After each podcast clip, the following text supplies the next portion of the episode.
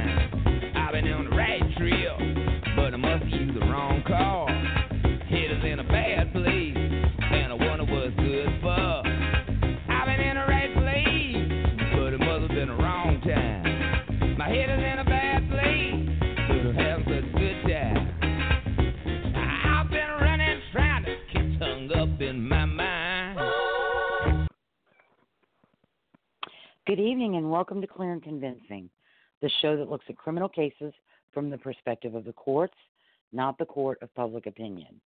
We're Lisa O'Brien, podcasting from New Orleans, Louisiana, home of the Little League World Series champions for 2019, the East Bank All Stars, and Michael Carnahan from Little Rock, Arkansas, where the Little Rock Police Department will soon be getting help from to fight crime from Ring, the doorbell security camera company.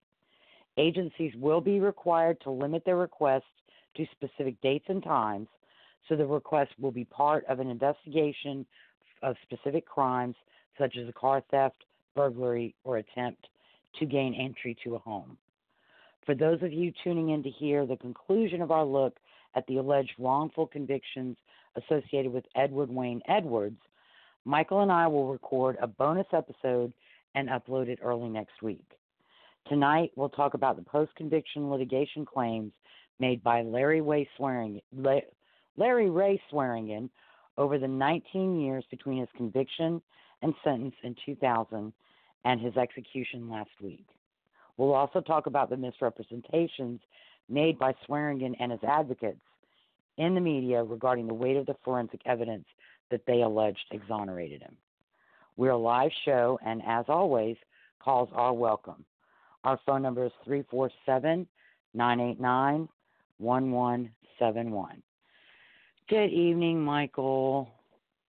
Good evening, Lisa. I'm sure you're glad to be out of the uh, Edwards. Uh, what are we? Were we calling it the Edwards uh, zone? Kinda The like rabbit hole. Yeah, the rabbit Yeah. hole. There we go. We're finally Yeah, well- out of the rabbit Man, I tell Well- you, that was uh, that was interesting. Yeah. Well, we can we'll finish that on its own and just upload it as a bonus for those who are interested in the final seven alleged wrongful conviction cases. Right, right. I and then we're done. I actually was really looking forward to this. This is one of the ones, you know, we've been looking at for quite some time, keeping our eyes on. Uh, and, you know, obviously the major developments happened last week uh, with him uh, finally being uh, executed, et cetera, et cetera. Correct. Which, by Correct. the way, So we're By the way, Yes. I noticed you. I know you keep up with the Innocence Project.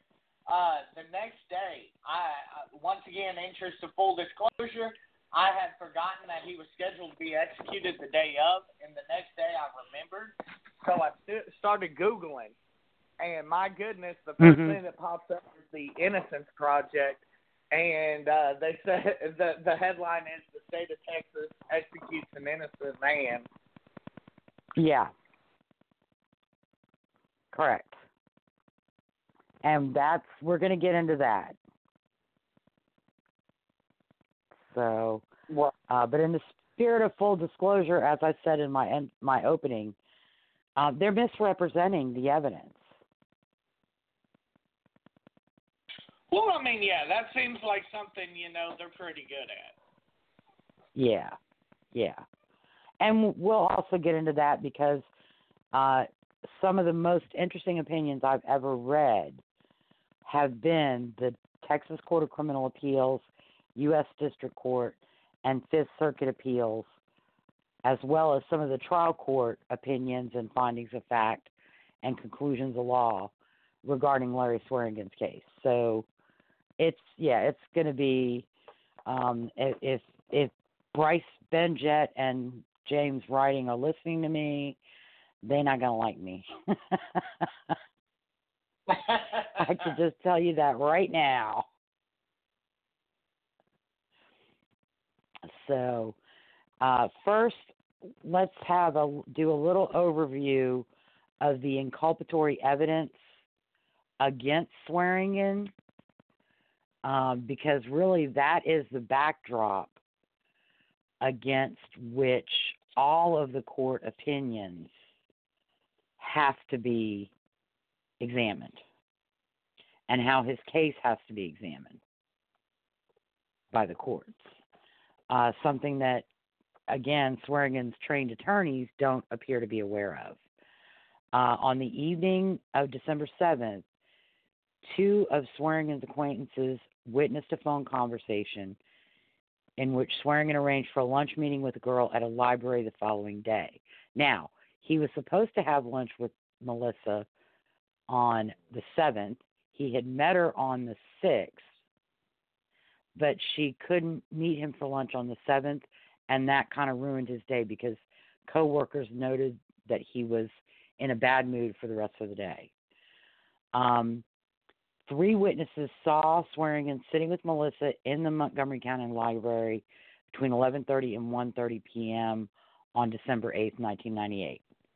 Her biology teacher saw her leave the college library with a male shortly after 1:30. Now, they've raised an argument that that wasn't Swearingen, but they've never presented any evidence that that wasn't Swearingen. Um, there, I think, going on, a couple of the witnesses thought the guy had light hair, and Swearingen had dark hair. But when they when you look at the full trial testimony, the jury knew that the you know that the witnesses couldn't specifically identify Swearingen. Um, one of the biggest things for me is that her car remained in the Montgomery College parking lot following her dis- her disappearance on no- December 8th. Her parents or her mother found the car there the following morning. There were also Swearingen statements um, he told someone on the 8th that the police were going to be looking for him. Uh, he called it a false burglary report and then tried to say he had been out of town since 11 o'clock on December 7th when his wife came home and found his the trailer in disarray. Um, cigarettes and a lighter were found on the television set, and and the Swearingens did not smoke. They were the same brand as Melissa's, and they had a, a tax stamp that traced them to a convenience store near the Montgomery County College or the Montgomery College campus. I guess it's called Lone Star now, but it was Montgomery County back in '98. Okay. Then on the 11th, he told uh, another person that he was in a lot of trouble and the cops were going to be looking for him. And when he saw an off duty or a deputy in a plane in a unmarked vehicle calling in his license plate, he fled and went on a high speed chase that ended near his parents' house. And he was arrested on the 11th. Uh, he apparently had traffic warrants. He was on bond for a kidnapping charge. And frankly, I think that is what led to him killing Melissa. Because he was already already awaiting trial on a kidnapping of a former girlfriend or former fiance or ex-wife and he didn't want more trouble. So the easiest way to do it is to kill her, dump her body and hope nobody ever finds her. Um, he also lied to the police in his statements. Initially, he said he had no idea who Melissa Trotter was when they asked why do you have why does she have your phone number with the name Larry on a piece of paper in her house? Oh, well she's a friend of my sister's and I ran into her and I gave her my number so she'd get in touch with my sister. And Of course. one thing that's good about Larry, he's not a good liar. So it's kind of like a lot like Jodi Arias and Dalia Dippolito. It makes sense to them, but to a normal person, it makes absolutely no sense. And so it stands out as a lie. Um, and so then when that didn't work, uh, when they told him about the people that saw him in the library the day Melissa disappeared, well, then he says, "Well, yeah, I ran into her at the library." So you see where we're going as as new information is kind of provided to Larry, then Larry adds a little bit more to the story. Yeah, he's kind of like Casey in that aspect. His Casey is Casey is another Right. Casey is another pathological liar that yeah. Um he also when a visitor visited him in January, he attempted to have her provide him with a fal- false alibi. And I do not know this, but I suspect that the the friend looked a lot like Melissa. So he wanted her to say that she was with him on the afternoon of December 8th and they went to the Texaco near the Montgomery, the McDonald's at the Texaco near the Montgomery College campus, so that if anybody or there's any video from that location, he can say it was her and not Melissa, because I'm betting Right. that's where Melissa got those chicken nuggets. Um, and then of course this the letter written in Spanish. Again, apparently Larry never took any foreign languages because if he had taken any foreign language, he would know that English does not is kind of unique in sentence structure and uh, spoken written word structure. And so you cannot literally translate something from English into Spanish. Yeah. I mean that's pretty And that's pretty It's the same it's the same English to Spanish, English to German, English to French. The structure, the way they structure their grammar structure is totally different. Couldn't explain it to you if I wanted to, but it is. So, and you know, the letter, there were parts that didn't make sense. There was information that was dead on.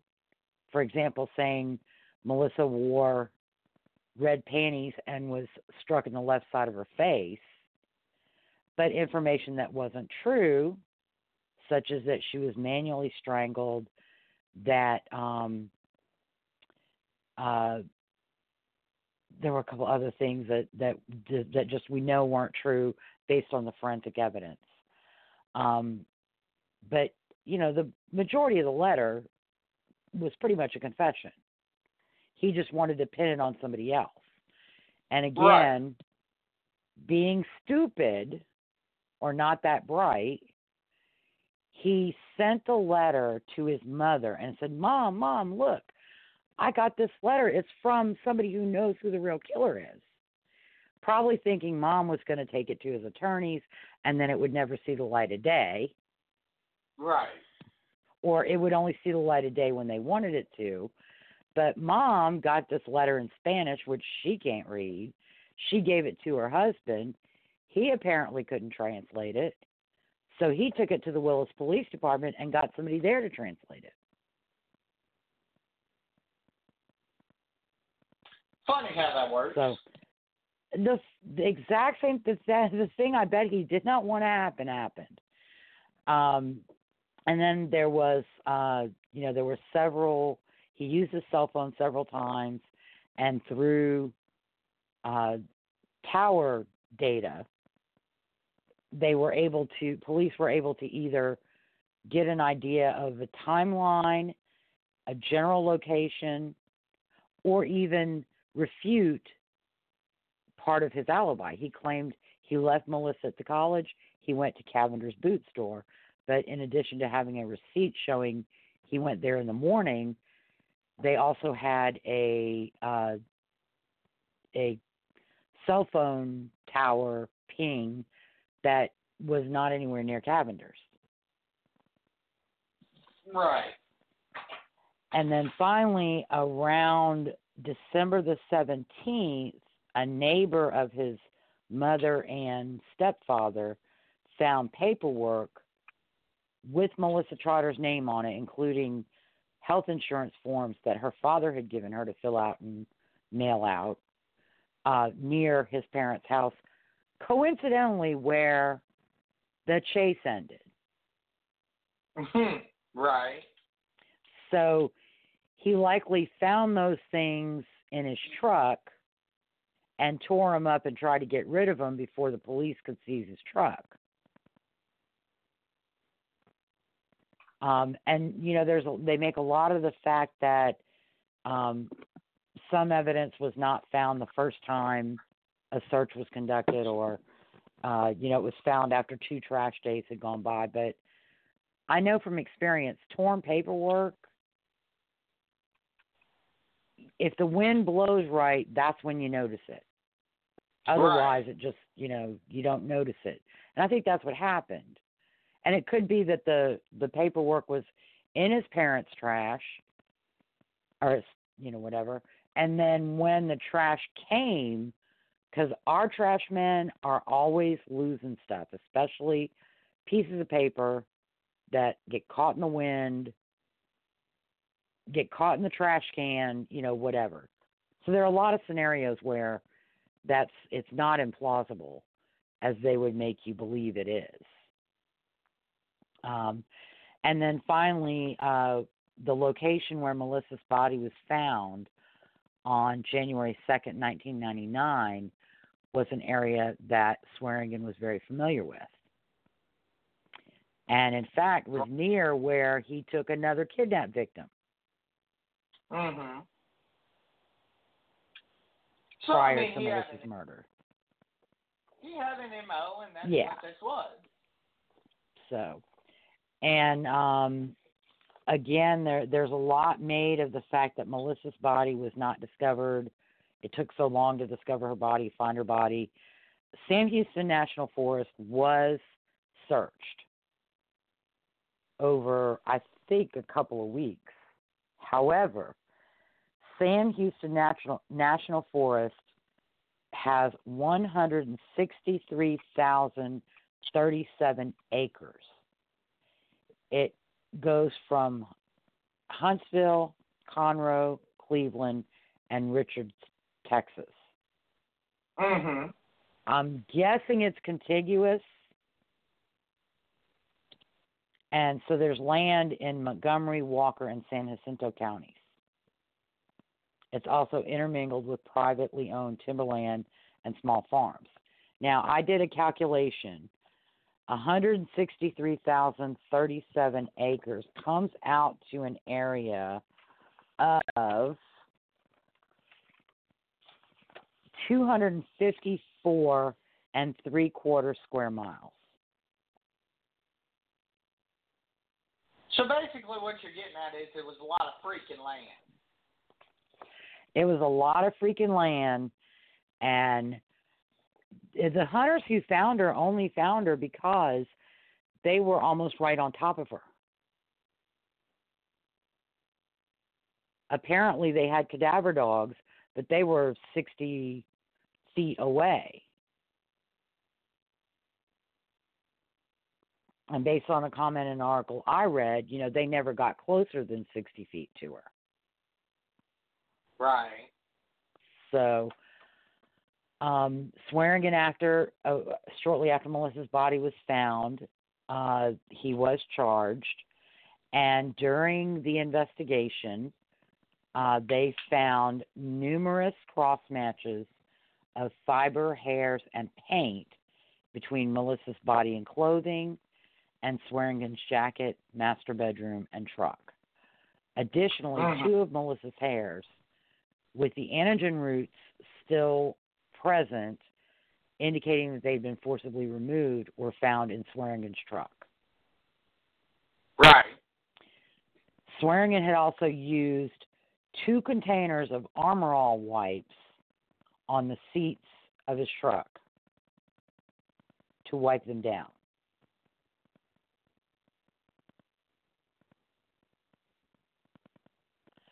Um, and DNA to get the confirmed that those DNA confirmed that those hairs in the truck belonged to Melissa. This wasn't a, a visual microscopic fiber match. This was DNA. And I believe because the anagen roots were present, uh, it was nuclear DNA. Additionally, they found pantyhose around Melissa's neck, and that led to his landlord pointing out a pair of pantyhose with a leg missing that had been tossed out when the landlord was cleaning out the trailer that Swearingen and his wife had to vacate when he was arrested. Um, pubic hairs on the pantyhose were DNA from Swearingen's wife, and hairs on the the other, you know, the trailer pantyhose, let's call them, were Right. mitochondrial DNA that did not exclude Swearingen. Hmm. So, uh, of course, we talked about in our, our prior episode, we did a prior episode, uh, we talked about the trial. The state has a very strong circumstantial case. I mean, The defense, circumstantial. I would call Rodney Reed circumstantial. This sounds pretty damn non-circumstantial. well, it, it's all circumstantial because there's nobody who witnessed Swearingen killing Melissa. Okay. or sexually assaulting Melissa. No one who witnessed Swearingen driving down the road with Melissa screaming and banging on the glass of his truck. Right. So um, that's that is why it's circumstantial, but it is very strong circumstances, and those circumstances are corroborated by her DNA inside his truck and the numerous cross matches between her and Swearingen's envi- environment, and on Swearingen's jacket were fibers from her jacket or sweater that she was wearing when her body was found. Right. So, um, and you know, then when you put it all together with his consciousness of guilt, attempt to fully trying to manufacture alibis and alternate suspects and things like that, you get a very strong circumstantial case. His Mhm. attorneys Yeah, at trial basically they vigorously challenged the state's case and what they wanted what they were trying to do was weaken the sexual assault and kidnapping aggravators that made it a capital murder. But even though Mhm. Swearingen had not ple- had pled not guilty, there really wasn't a lot that they could do as to the murder Right. because he's the last one seen with her. She turns up dead. All this, you know, corroboration and circumstantial evidence. You know, you're the one who killed her. Um, Yeah. so they they were just trying to get the sexual assault and kidnapping where a jury would not find either of those elements beyond a reasonable doubt. Mm-hmm. Um, that did not work out, and the jury did convict him of capital murder. Um, I think there was some question as to whether uh, they found kidnapping or sexual assault, but they only had to find one or the other. right. And the evidence of sexual assault was at least strong enough to carry. And, you know, the evidence of kidnapping. In his letter, he says that when I started talking about sex, she said she had to go home, and I, you know, I hit her.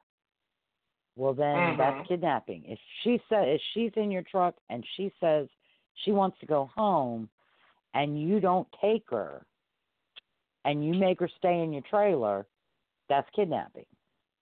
Right, absolutely. Okay.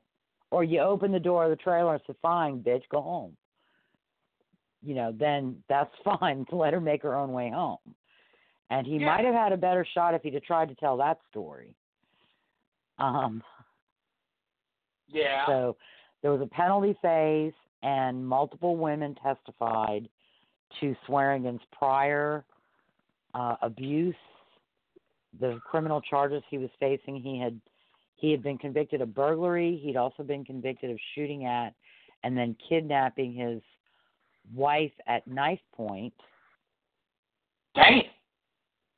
and sexually assaulting her at a remote location in Woods off Airport Road. Um, a female. Ta- no, no, no. That was um, that was his first wife. Oh, okay. His first wife became pregnant, and they got married. Mhm. and he was abusive.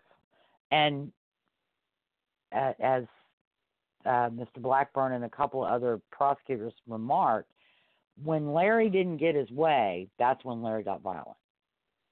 Yeah. So, um, but yeah, he had 1993. A female neighbor testified that he broke into her house, went through her lingerie, and cut the legs off a pair of pantyhose. In 94, he tied up, gagged, and sexually assaulted a young female after forcing her to don pantyhose with the crotch cut out. In 97, he choked his nine month pregnant wife nearly to the point of unconsciousness because of an accusation of infidelity. In Mhm. August of 98, he handcuffed, choked with his hands, and sexually assaulted his former fiancee, and that was what he was awaiting charges on, I believe. Right. And then in 1998, in September, he abducted his former fiancee at gunpoint, forced her to drive to a remote dirt road in Sam Houston National Forest before releasing her. So it was either the Mhm. August 98 or the September 98. He was awaiting trial on charges and out on bond. Or he was under Right. indictment awaiting trial. And like I said, I believe that's why he killed Melissa.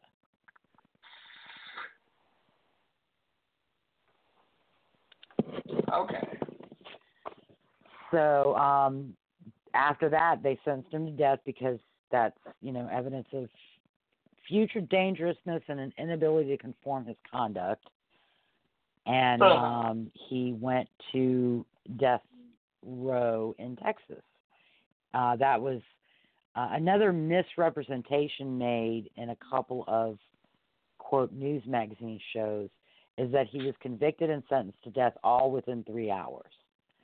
He was Mhm. convicted on June. Let me see. Um, he was convicted in June of 1998, and then he was uh, sentenced on July 11th of 1998. So there, it was no three hours. Right. Uh, he was convicted June 28th. The punishment punishment phase actually started on the 6th of July, and the jury deliberated and rendered a verdict on July 11th, 2000. Uh, he Mm. had a new new attorney appointed to represent him, and they pursued his direct appeal. Right. um, the Texas Court of Criminal Appeals, which reviews death sen- any death sentence case, um, they affirmed his conviction and sentence. Two judges dissented. Basically, both of them had doubts about the strength of the evidence on sexual assault and kidnapping. mhm. So, um, but that was, I think one of them even said, I don't agree with it. I don't think the court used the right, um, the right case to evaluate it, evaluate the evidence, but I would ultimately affirm the conviction. Um, and then in 2002, he filed a state uh, habeas corpus in Texas. It's called habeas corpus, uh, post conviction writ, and that was based on entomological evidence, bug evidence that could be used to determine the post mortem interval for Melissa Trotter. Right. Um, I think he also alleged ineffective assistance of counsel. That writ was denied by the trial court in March of 2002. Well, come on now, Lisa. That's kind of like the greatest I mean- hits of conviction. If, if if you lost, it was obviously because of the lawyer, not because you were guilty. Right. Uh, well, yeah, we're going to get to that because that's uh, that's one of the arguments, but uh, later arguments are directed at the justice system. So, um, no, that was 2003, Uh huh. and they basically uh, that the state trial court denied the writ. In May of 2003, the TCCA adopted the state court findings and it denied the writ. Um, Swearingen filed his first post conviction request for DNA testing in 2005, which was also denied. In the meantime, he's filed and requested appointment of counsel in 2003, and I believe that his current attorney James Rytting and Hilder and Associates were the ones appointed in 2003. This is important.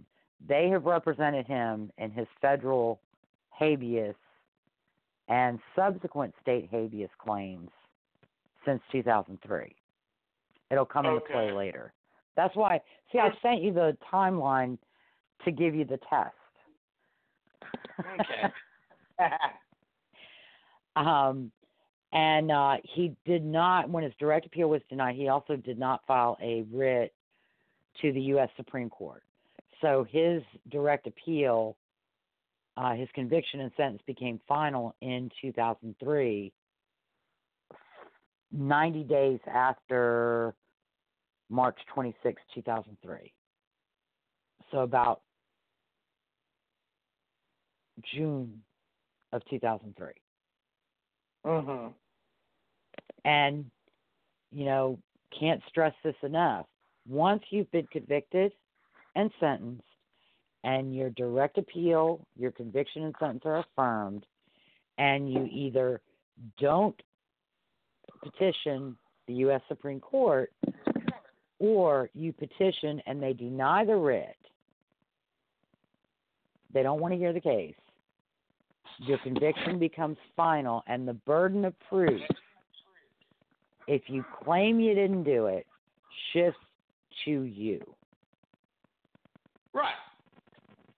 Um, and and that is that is something lay people just don't get because I was taken to task on Twitter by someone Oh, God, love them because Twitter they said the state has to prove guilt, and his guilt isn't proven. He was proven Apparently, the trial, twelve sweetie. jurors it was.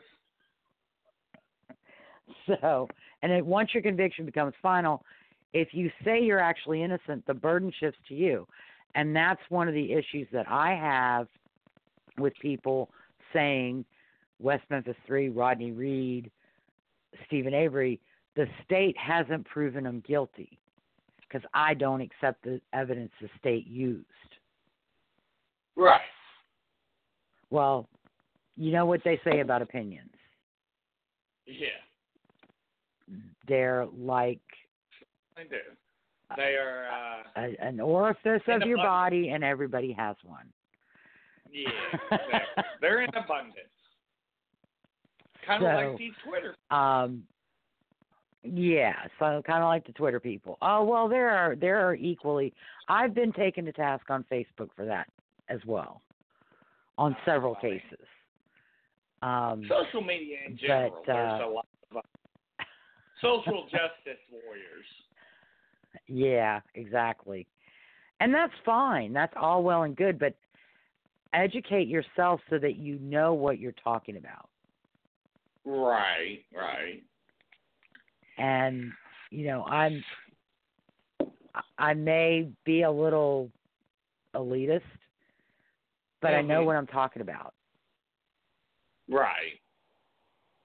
and i've done the research for We i mean i started doing this Mhm. i i started hanging out in my mom's office reading law books and looking for state verses and reading criminal cases Mhm. So, I mean, I, I've been doing this for a long time. Anyway, so okay, so we're in 2004. He files uh, the pro se DNA testing, and he files his first federal writ, raising the claims regarding entomo- entomological evidence and new claims regarding ineffective assistance of counsel. Basically, his attorney should have known how important this was. And I think there was also accusations that the state withheld this evidence and presented false testimony about it. No. Lord. So, um, yeah. And uh, the he also he one of the other problems with with Larry Swearingen is he filed he apparently took a paralegal course that he got his grandmother to pay for. And then he started filing these pro se motions and writs and lawsuits. And it, it was crazy. And I Mhm. didn't even go I didn't even go through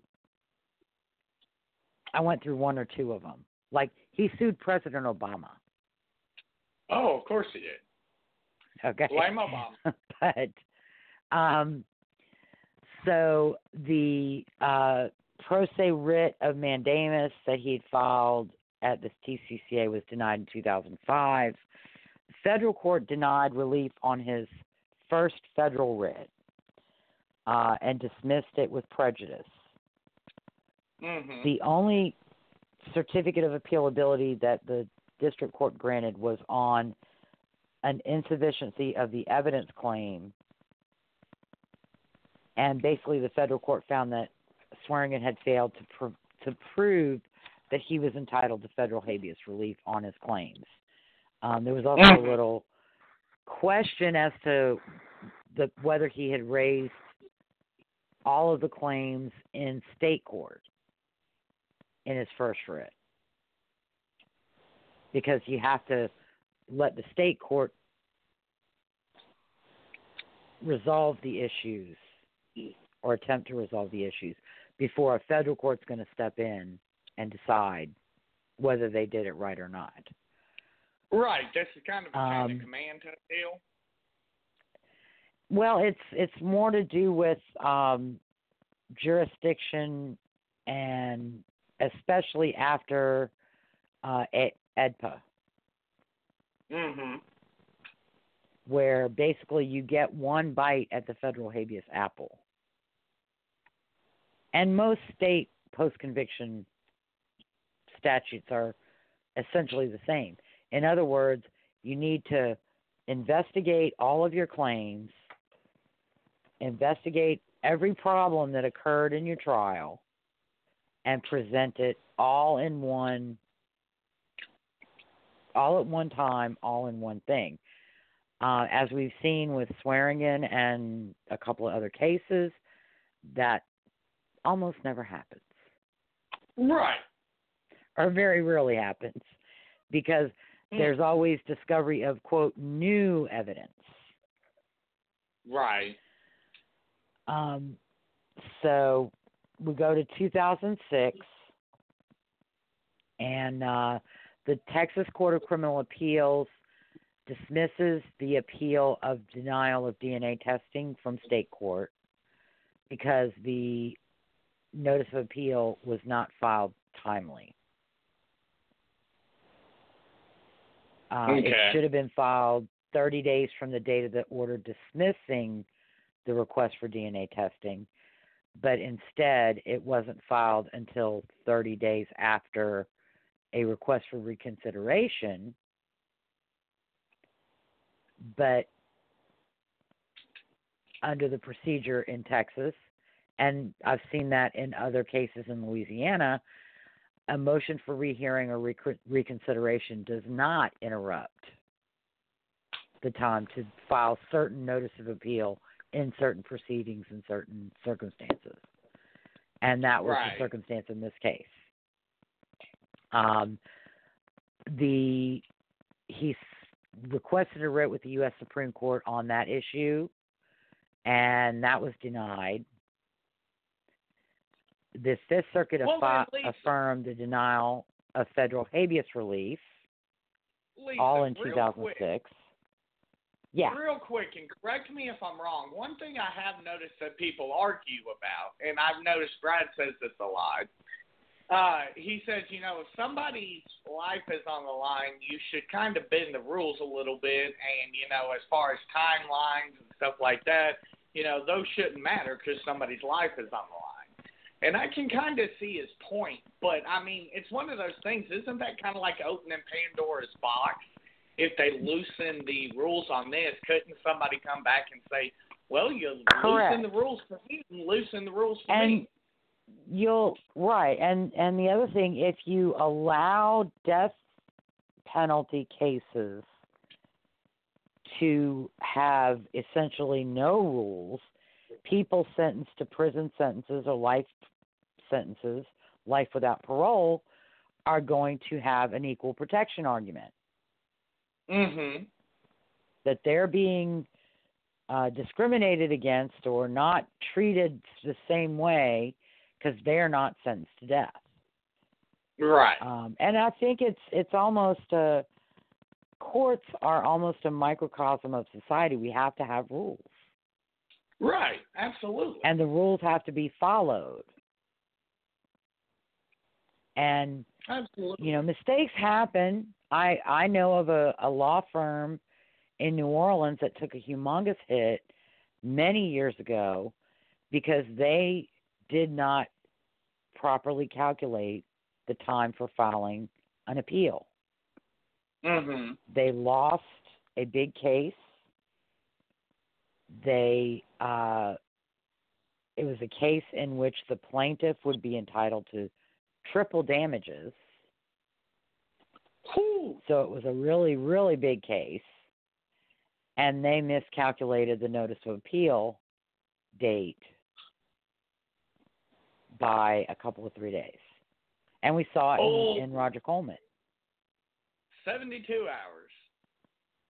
hmm It'll get you all the time. And now, in some circumstances as well, and it, it didn't necessarily happen in Swearingen's case, but it has happened.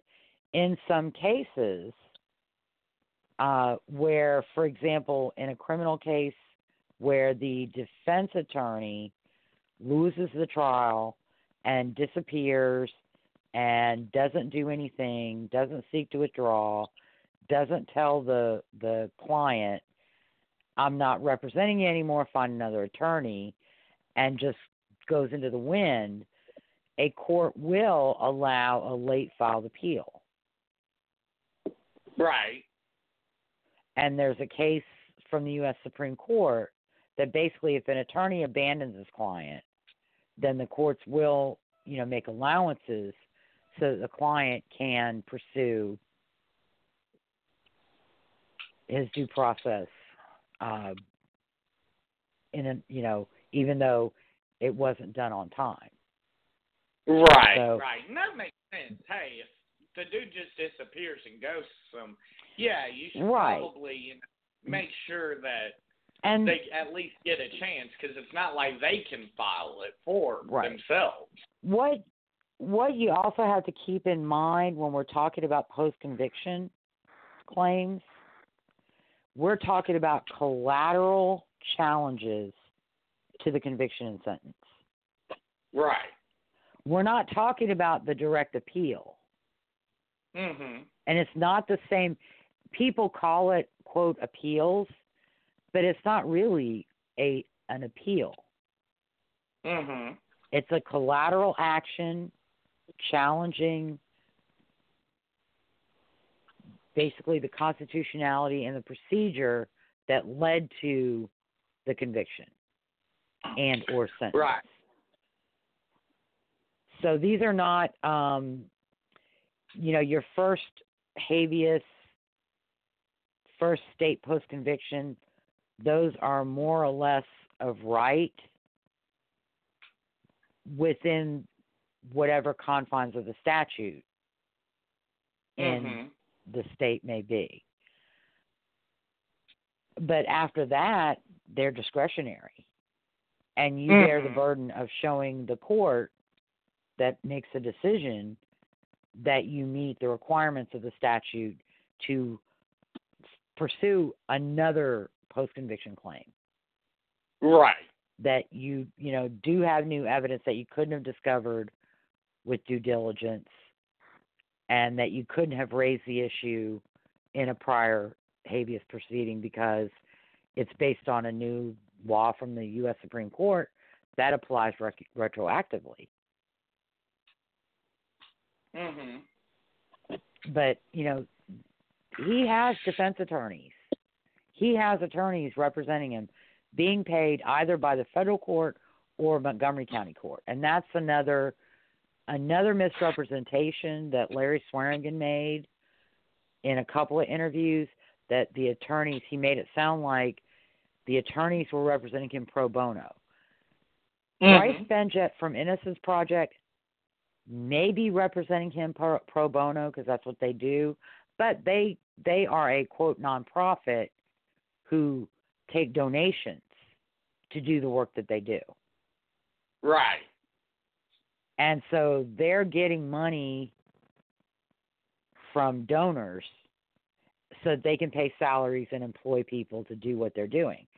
But James Rytting's firm, throughout the course of the litigation in Montgomery County, has been paid by Mhm. Montgomery County for every post conviction writ, every DNA testing, every uh, everything that they've done.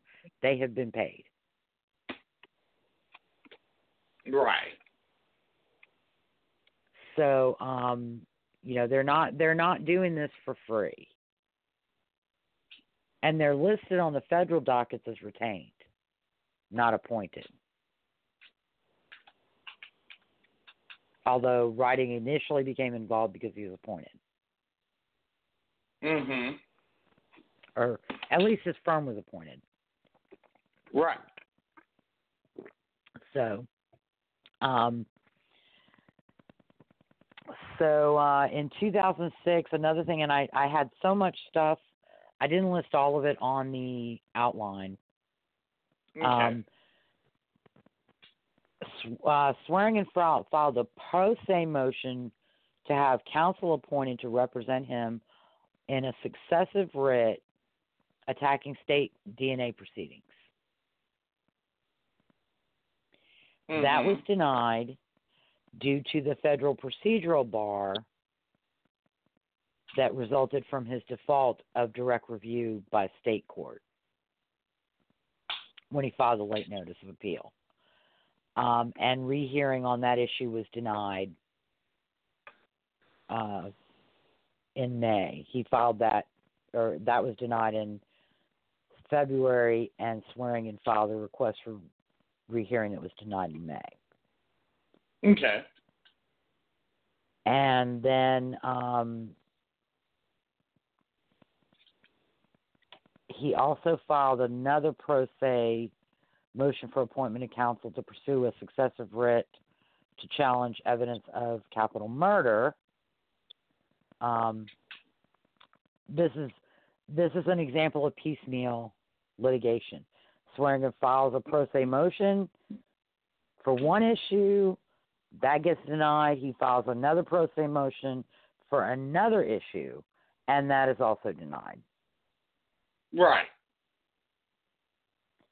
And Hey, in July uh, the fifth, pardon? Instead of throwing everything at once, he's you know taking his time. Correct. Be- because taking it, doing it piecemeal, buys time. Right. Um, and the finding on that motion, the pro se motion for appointment of counsel, was that he failed to demonstrate the merit for a successive writ. Um, Mm. and then in July, the Fifth Circuit affirmed denial of habeas relief by the U.S. District Court, finding that Swearingen couldn't show that the evidence was insufficient to support a finding that Melissa was kidnapped and or sexually assaulted, and um, mentioned in briefing that swearing Swearingen intended to file an actual innocence claim, and that was when the the Fifth Circuit warned his attorneys, if you're going to file something, file it, because delaying could, you know, subject you to sanctions. Right. Uh, Otherwise, basically, stop wasting our damn time. Right. Once the Fifth Circuit denied, uh, affirmed denial of habeas relief in federal court, all the state court proceedings had been dismissed or denied. Uh, the first execution date was set on October 17th, 2006. Mhm. The date of execution was January 24th, 2007. Guess what happens on January 22nd? They file an appeal. Swearingen file or Swearingen's attorneys file a second state writ Okay. alleging multiple claims, Brady violations regarding the entomological evidence, um, alleging that the opposition from the Montgomery County District Attorney to release of evidence to experts retained by Swearingen was Brady violation. Um, you, they, I got to give it to Bryce Benjet and James Rytting. They were creative up until Right. the last minute. They really were. Um, so uh, the there were a lot of claims. Six of them were remanded to the trial court to be developed because at least on those six claims there was a showing that they may have had merit. Mhm. Um, and that's also one of the things. I mean, you if you file a a nonsensical uh, motion for a successive state writ, it's going to be denied because you have to at least show that the claims may have merit. And another confusion with lay people is that if the TCCA remands something to the trial court, then it's got to be true and it's got to be good and it's got to have you know it's got to absolutely have merit but they're remanding it because it might have merit. And the burden is on the applicant to demonstrate the merit and present evidence that proves the allegations of the claims. Right. um, so that was in 2007. The execution date, of course, had to be stayed. Mhm. Um, also, in the interim, a an application for a writ to the U.S. Supreme Court on the denial of first habeas relief was denied by the Supreme Court, so they didn't review. In fact, none of none of Swearingen's applications to the U.S. Supreme Court were granted.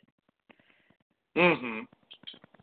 And at uh, the trial court held evidentiary hearings on the successive state writ, and three experts testified on behalf of Swearingen. Mhm. Right.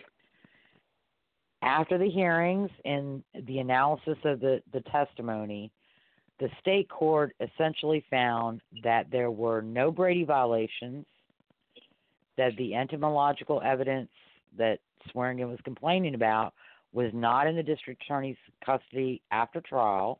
It was in the custody of the Montgomery County Court, and that the district attorney's opposition to request to release that evidence would not be Brady violations.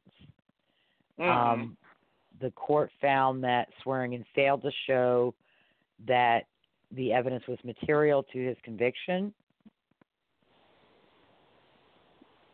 and that the evidence regarding the uh, there was kind of in inconsistent decomposition on Melissa's body. Some areas Mhm. were uh, were significant decomposition was observed, noted in the autopsy report, and there were other areas where it was moderate. Um, there were there were other areas where it wasn't what you would expect after 25 days. There were certain organs that were able to be sectioned and things like that, although that doesn't come in at this point, but it comes Right. in later. But the court basically found, and based on the testimony of Swearingen's witnesses, that the inconsistent levels of decomposition were explained by the cool temperatures and the general unpredictability of those experts' colonization data on the entomolo- entomological evidence. Right. Um, and they also found that trial counsel weren't effective weren't ineffective for not pursuing entomological evidence, Mhm. especially in light of the fact that their defense expert medical examiner concurred with the state or the Harris County medical examiner's opinion regarding the postmortem interval. Um, they also found that there was no prejudice for the attorney's failure to develop the entomological evidence. Mhm. Um, and like I said, a lot of this is based on the testimony by the Swearingen's experts.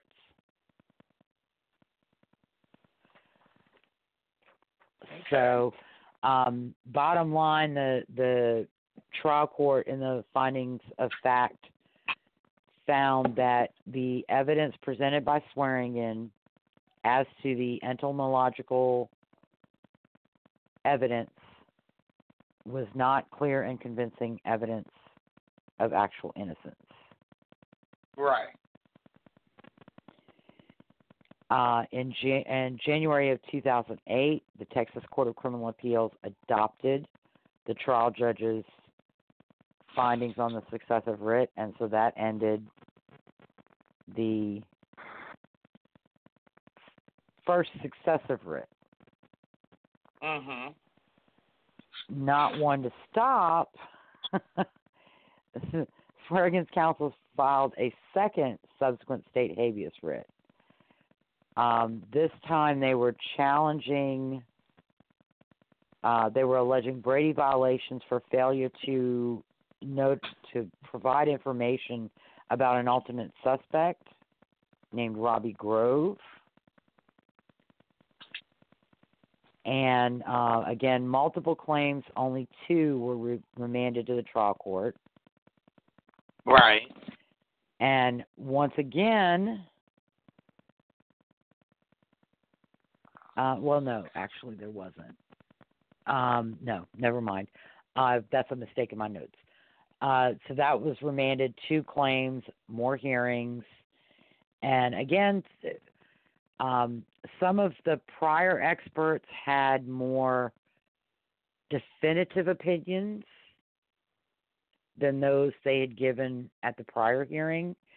New experts were, were brought in who had even stronger opinions. And um, interestingly, the hearings were conducted in 2008. In 2007, Swearingen's counsel had obtained an affidavit from the prior medical examiner, but they didn't use that in support of this second writ. Right. So, and that just popped out to me when I'm looking at it. Um, so, this was again entomological evidence and um, trying to refine the entomological evidence. What they're trying to do is they're trying to narrow the postmortem interval from 25 days to a period after beginning after December 11th when Swearingen was in prison, was in jail. Mm-hmm. Um, again, after the hearings in July of 2008, the second subsequent writ was denied. Um, the court found that the alternate suspect had been investigated and cleared. That, uh, in fact, DNA testing had been done that had excluded him, and that was discussed at trial before the jury. Uh, once again, the court found no Brady violations and also found that the claims were not new, that they could have been raised in the first writ because they dealt with things that happened at trial. And there was an interesting comment, and I don't know if it's in this one or the next one, where the court said that something along the lines of uh, the applicant's counsel is criticizing trial counsel for not developing this evidence, not knowing the importance of this evidence, not using this evidence, and yet they didn't do it until just now.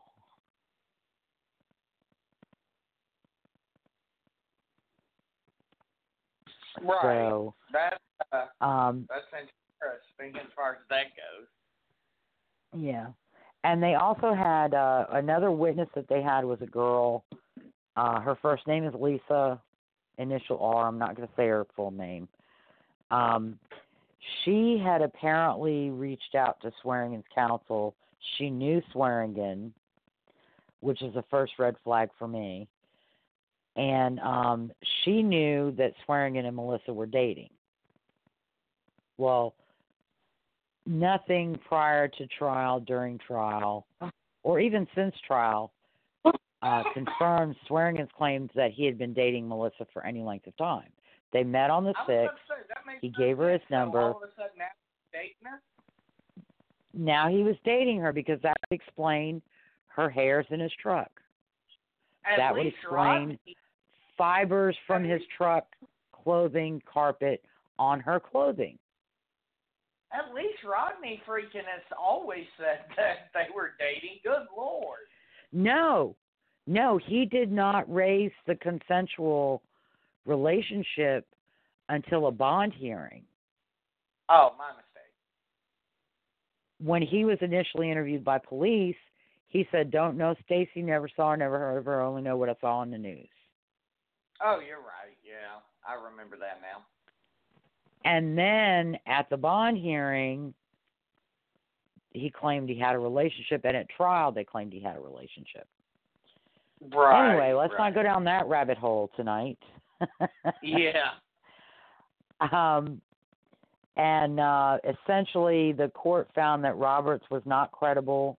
Oops, excuse me, Lisa was not credible, and um, that she was not known to investigators or the district attorney, so there was no Brady violation.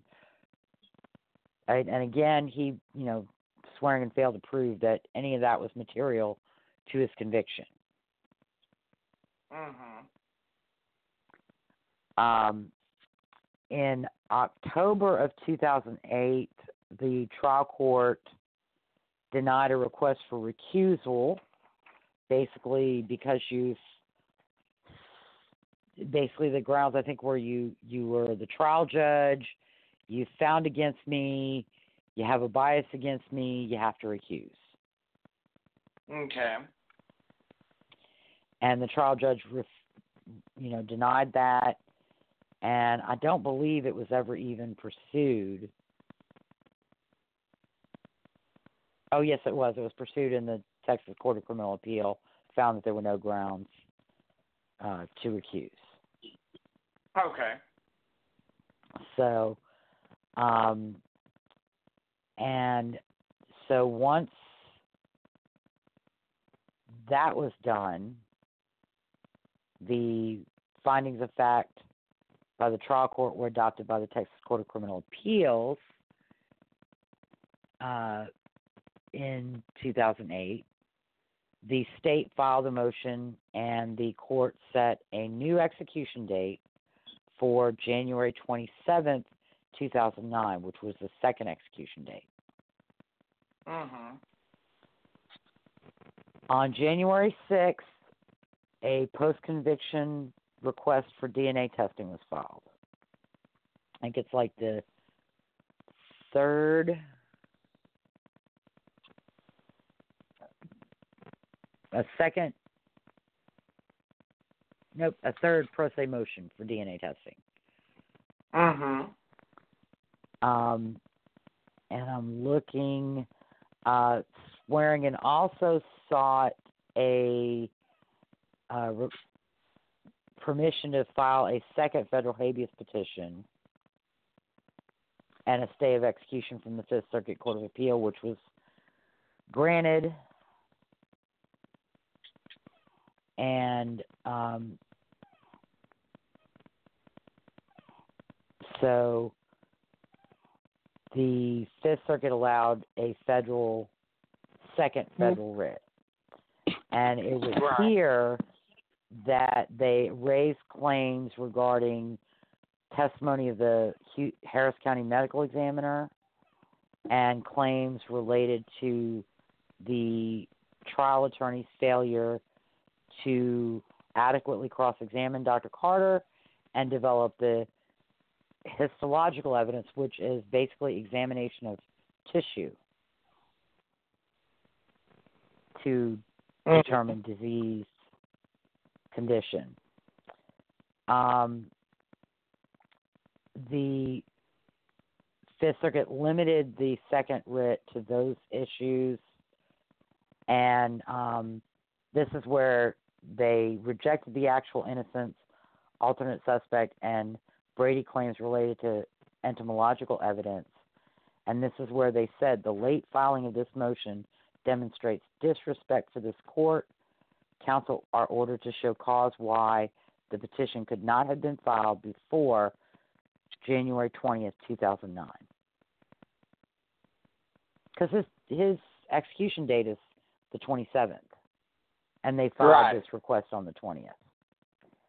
Right. Um, on the 27th, the Texas Court of Criminal Appeal uh, dismissed a motion pro se motion to abate appeal and request for a stay of execution filed by Swearingen, and also dismissed uh, an application for writ of habeas, habeas corpus on a single claim, again filed pro se by Swearingen. Uh, and we're only up to 2009 here, people. I mean, if there's any doubt about due process in the justice system, right. he's filed claims at the last minute and gotten two stays of execution.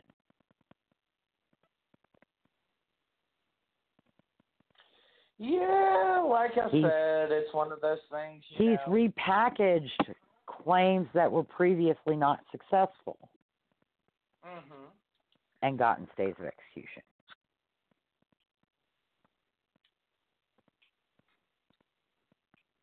Yeah. So, This is all Um, luckily, he was able to go back to federal court because Texas state court, uh, the Texas Court of Criminal Appeal, dismissed the pro se and the the uh, th- the fourth writ, which was pro se, fifth writ, which was filed by the attorneys. Mm-hmm.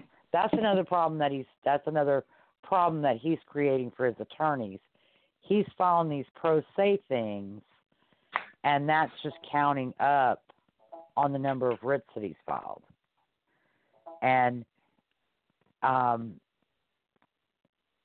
on this particular instance, a concurring opinion was filed by Justice Cochran on the Texas Court of Criminal Appeals. And it says applicant files last minute but facially appealing claims of actual innocence. This is an instance of focusing solely on a couple of twigs of apparently exculpatory evidence instead of the veritable forest of inculpatory evidence. And in uh, analyzing the evidence, the histological evidence, and the claims regarding Dr. Carter's testimony and Strickland violations, um, Judge Cochran remarked that the hallmark of a scientifically sound hypothesis is that it is consistent with and accounts for the known facts. Right. Um, and that's something that um, that's been that's always been a big problem for me with these claims is because Swearingen's counsel is relying solely, even up to right before his execution, on histological evidence that his their experts shrink the postmortem interval to two or three days.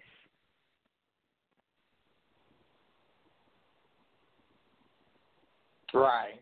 And they start acting as though Melissa Trotter's body showed absolutely no evidence of decomposition when it was found on January 2nd, Hey, Lisa. which I could not be farther from the truth. Yeah.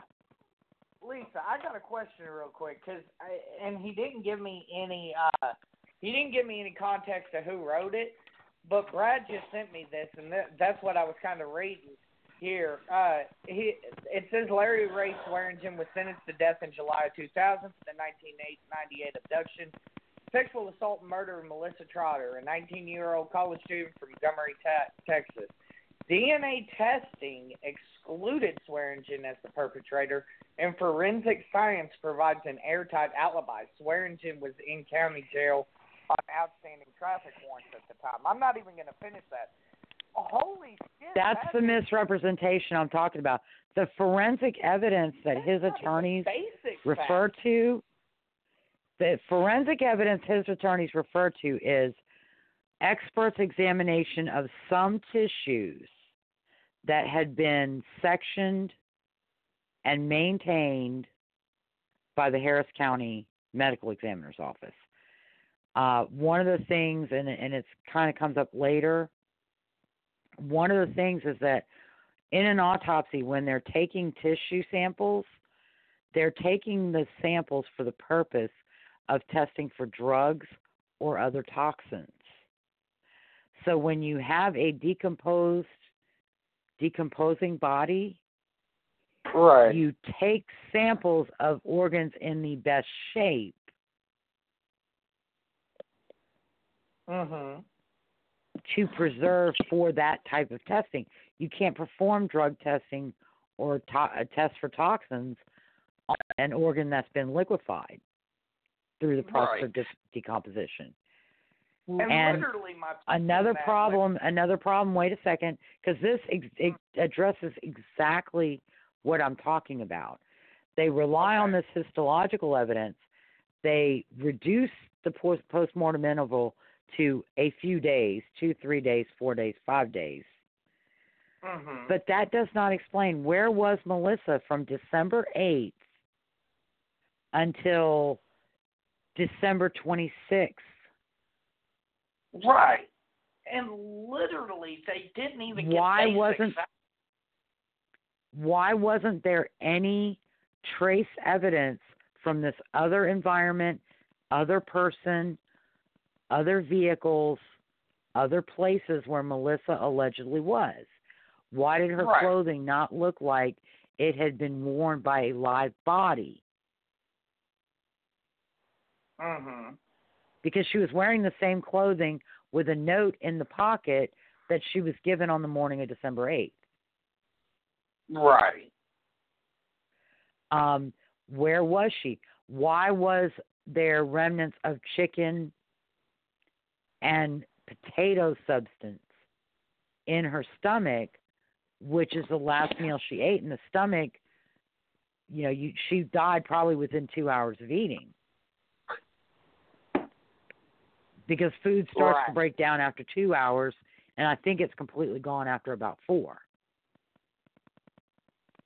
So, looking at that histological evidence, and they ignored, like I said, they ignored the significant decomposition on some parts of Melissa's body and in some areas of her body, and ignored moderate decomposition in other areas. The environment she was in was cold, it was damp, Mhm. Um, that's another thing too. They misrepresent the temperature data. They say this is South Texas. It gets in the 70s even in December. Well, in December of 1998, between December 8th and January 2nd, the temperature at Conroe Airport, which was some distance south, I think 19 or 20 miles south of Sam Houston National Forest. So it would be somewhat warmer there than it would be in the forest. Mhm. During that period of time, the temperature was at 25 degrees or higher for 592 hours. The temperature was at 30 degrees or higher for 581 hours.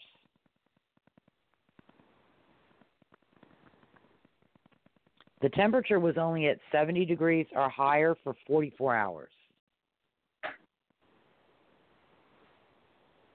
That's less than Right. two days. I think there was, and you know, when Melissa disappeared, the temperature was actually down in the 30s. Mhm. and the temperature was in the 30s with highs only up into the 60s on a few days until December 20th.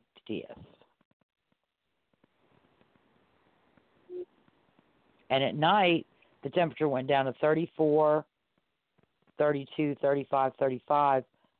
There was a there was a period there where the temperatures were in the 30s for the entire week.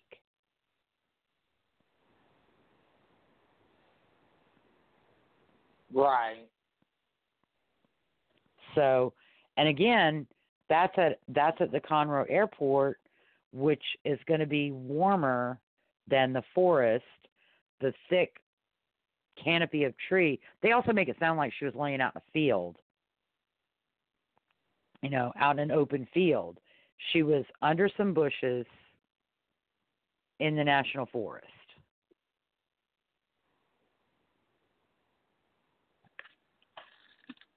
So, Okay. I, you know, I think it's just you know, it, it's it's really honestly to me, a lot of it seems like an exercise in creative writing. They're definitely playing with the facts very, uh, very loosely. Mhm. Yeah, they. I mean, they did, and they continued to do it. They continued to do it up until the day Swearingen was executed. Um, Right. and like I said, that it, you know, focusing on a couple of twigs of exculpatory or seemingly exculpatory evidence, and ignoring the veritable forest of inculpatory evidence. Mhm. So um, it, it just like I said, and it, and it constantly evolved. Um, the the entomological evidence didn't work, so they went to the histological evidence, and then they stamped their feet and they present it multiple ways. They have experts that give a a statement, a declaration, and then trial testimony, and um, you know they even tr- go to the medical examiner from Harris County, who's no longer in Harris County, and they send her an affidavit. The attorneys send her an affidavit in 2007. They don't raise this in 2007. They wait and raise it in 2009 when he's got another execution date. Uh huh. And they, the attorney prepares the affidavit, sends it to her. She reviews it. She contacts him. She talks to him. And I think she's, you know, got a couple things that she wants him to change, but it doesn't retract her testimony. It doesn't really necessarily even disagree with her testimony because all she gave was an estimate. Melissa had been dead about 25 days when her body was found. Or the condition that she observed on the external decomposition was consistent with her death occurring around December 8th. Um, it's not an exact science. It's a range, and it's always a range. And any medical examiner, and it's funny, they criticize prosecution medic- medical examiners for allegedly giving these precise times of death and yet they'll bring a medical examiner who'll say they died at this time. Exactly. Right. You know no doubt no doubt about it to to a degree of scientific certainty. And uh but they'll criticize the the original medical examiner and called that original medical examiner's testimony false and misleading. Right. Um, so in November of 2009, the federal district court dismissed the successive federal habeas petition, finding that Swearingen didn't meet the requirements for filing a successive petition. Uh, the court noted in the factual review of the record, and that's uh, this is I'm I'm kind of falling off topic again, but something else that lay people don't get. They think that when the defense presents their evidence, their witnesses, their testimony, their affidavits, that a court is bound to accept those as true and proving that the person is actually innocent or entitled to a new trial or whatever relief that they seek. In reality, the courts look at what they present, not in a vacuum, in and of itself, but against that evidence against the the existing evidence or the pre-existing evidence. So if you present this if they present this evidence at a hearing and the judge finds none of the witnesses to be credible, finds some of the witnesses to be biased, and discounts their opinions and testimony, then the original trial evidence remains good. And although the attorneys continue to say we've we've disproven the state's entire case has fallen apart, not really. It it hasn't. You're, the case has not fallen apart until a judge writes a findings of fact and conclusions of law that says the state's entire case after this hearing has fallen apart. Huh. And I remember, you know, uh, I think it was Sean. Um, basically, you know, he thought if you get a hearing and the court finds against you, then the process had to be unfair. Lord Jesus. Yeah, because like it, it's only fair if you win. Yeah, sounds about like something Sean would say. but um, the court, so in reviewing the evidence established at trial, found that on uh, Dr. Carter's internal examination, she found the pancreas autolyzed, adrenal glands autolyzed, kidneys and brain showing uh, significant decomposition, uh, that the date of death was only a tangential or inferential issue at trial, that Melissa's body was in a state of moderate decomposition, body tissue had begun to break down and change color and become soft and liquid, that tissue had begun to break down and there was a lot of damage and decompositional change to the front of Melissa's body, including darkening of the facial skin, stomach discoloration, fungal organisms between layers of skin tissue, um, fungal growth promoted by the dark and wet conditions. Uh, the fungal growth also took several weeks' time. Later, someone will criticize Dr. Carter for not identifying the specific fungus, but you know whatever floats his boat um, and then also the the stomach contents. Again, later, one of um, one of Swearingen's experts will say it wasn't chicken, it was beef, but it wasn't ground beef because he's got to eliminate not only chicken McNuggets, but a Big Mac. But hamburger as well, yeah. Right, hamburger, a Big Mac or a quarter pounder. Yeah.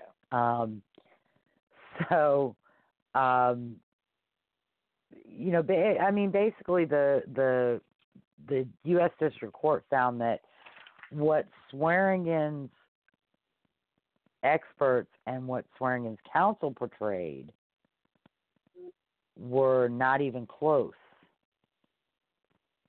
to the actual trial record.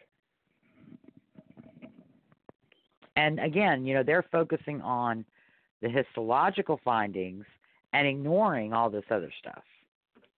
And as time goes on, Melissa's body will be in better and better condition uh, with every telling of the tale. So uh, the second state petition was denied. And um, there it's a it's a long opinion. It's very interesting reading. Uh, but the court concluded by saying that uh, the Melissa had been dead only two to three days is not a credible hypothesis for a reasonable jury, considering all the evidence. Uh, the court also did not find Swearingen's evidence was so compelling that a court could not have confidence in the outcome of his trial.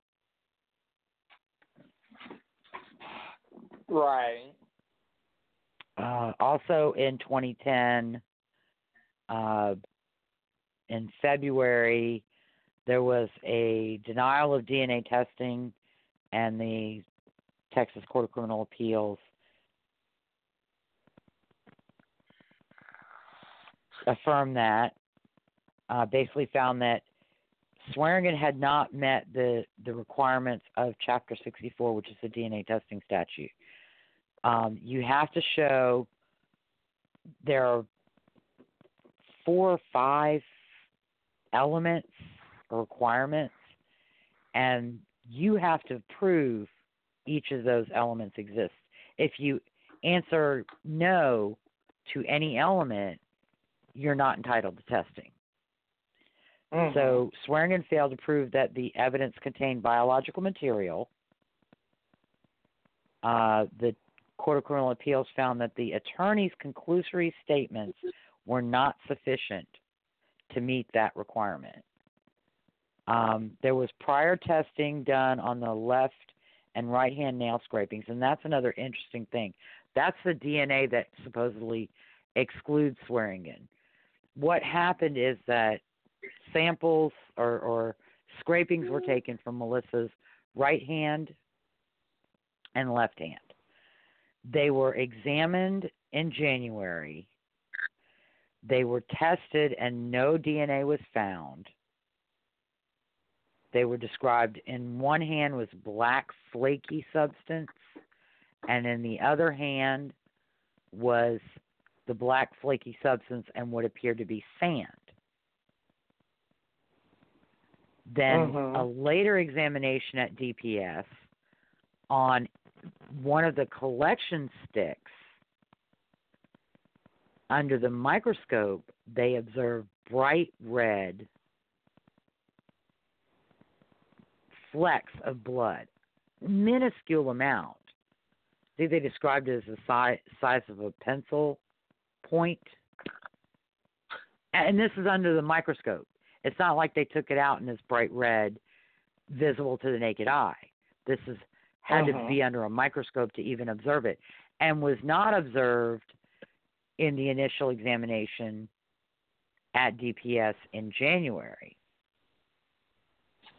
They were able to test those blood the blood. They were able to develop a full DNA profile from it, and it did belong to a male. They submitted to CODIS and didn't get any hits. That was at trial. The jury knew about that.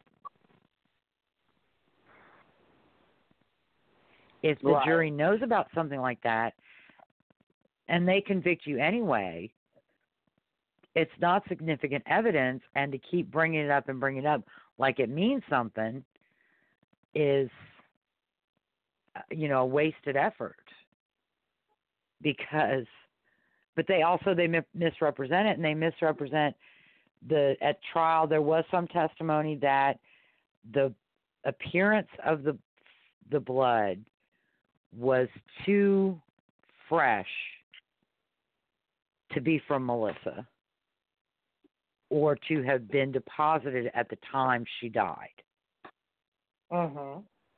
So the result, it it was probably the result of contamination at some point after the fingernail scrapings were collected. Like I said, if if the fingernail scrapings were examined initially under the microscope and that it wasn't observed, then it was a result of contamination prior to the second examination. Um, there was no theory about blood. I mean, well, it, it's possible that somebody had a cut somewhere and they were you know they the evidence was exposed and the blood was blown onto the evidence i don't know there was no theory that somebody standing at the crime scene with a cut and the blood blew off of them and under melissa's finger fingernails and that's another thing too is that Swearingen and the, the attorneys tend to use these fantastical statements and representing those as being the state's case when in reality I think there were several possibilities discussed as to how contamination might have occurred. Mhm. And more likely than not, most of those probably occurred during cross examination. Right. Um, but no, that was likely contamination sometime after the fingernail scrapings were collected from Melissa, either prior to being sent to the to the DPS lab or after they had arrived at the DPS lab. And you know, all we know is that it was a male.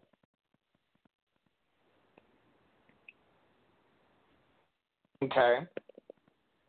So, um, they also found that um, Swearingen had failed to show that then existing technology was inadequate. Um, there was also an issue regarding a uh, an unknown pubic hair, which I think was the only unknown evidence uh, foreign to Melissa that was not otherwise identified.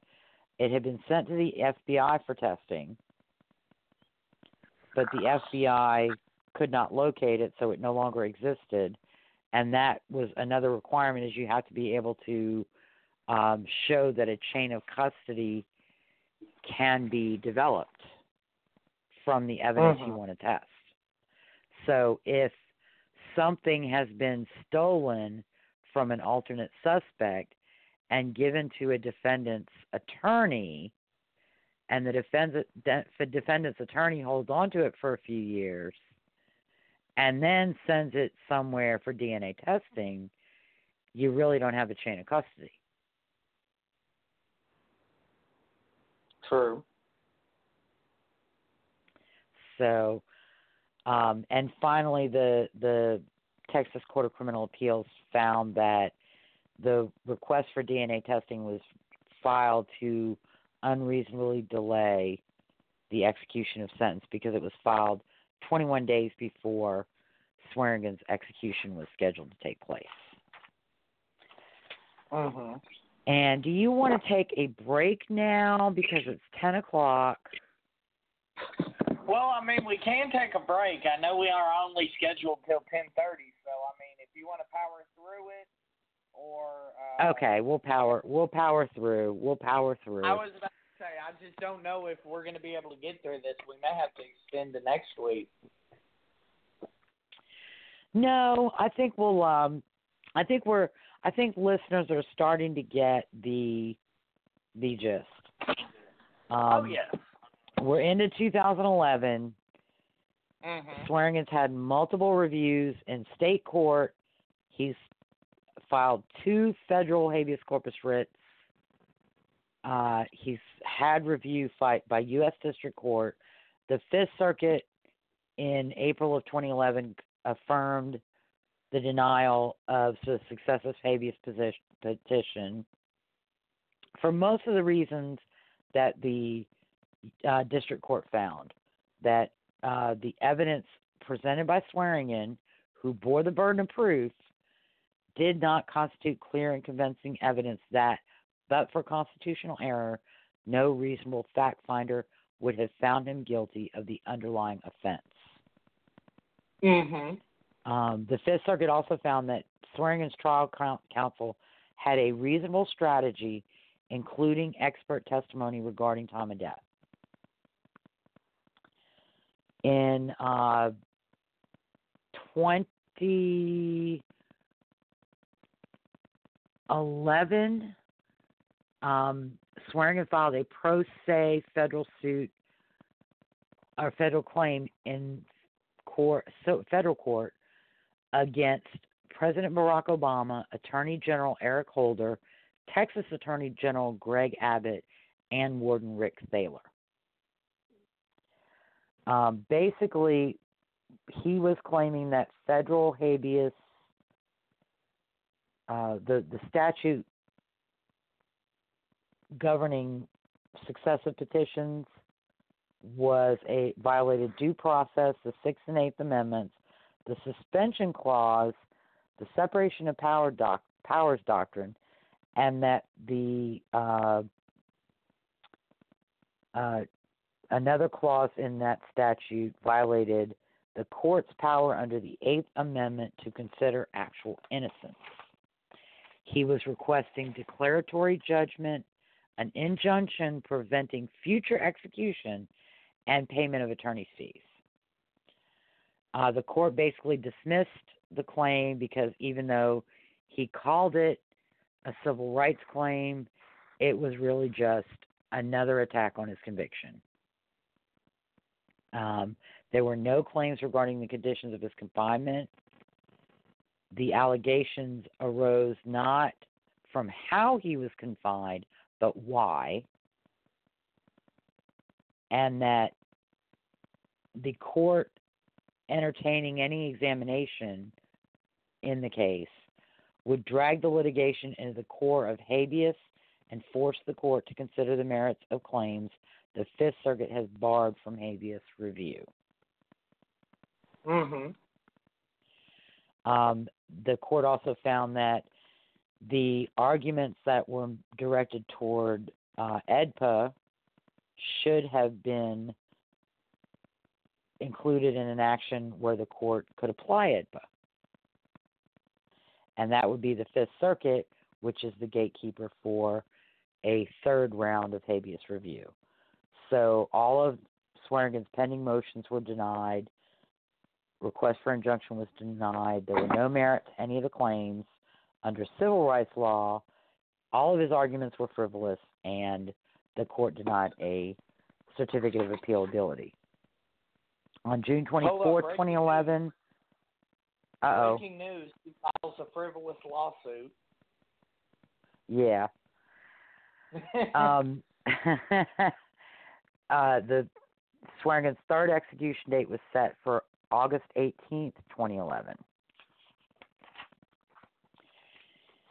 On July 11th, 2011, a seventh state habeas corpus claim request is filed, and the te- Texas Court of Criminal Appeals, in spite of Swearingen's history, in in spite of the fact that the prior six claims had no merit whatsoever, the Texas Court of Criminal Appeals stayed the execution and remanded those the pro se six and the attorney filed seventh back to the district court.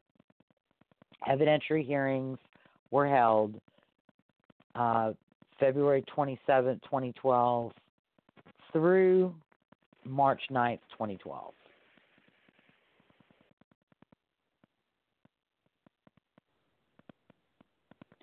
After those hearings, which again, swearing Swearingen bore the burden of proof, he had to bring forth the evidence that l- would lead a court to question whether his conviction was just legal or or not.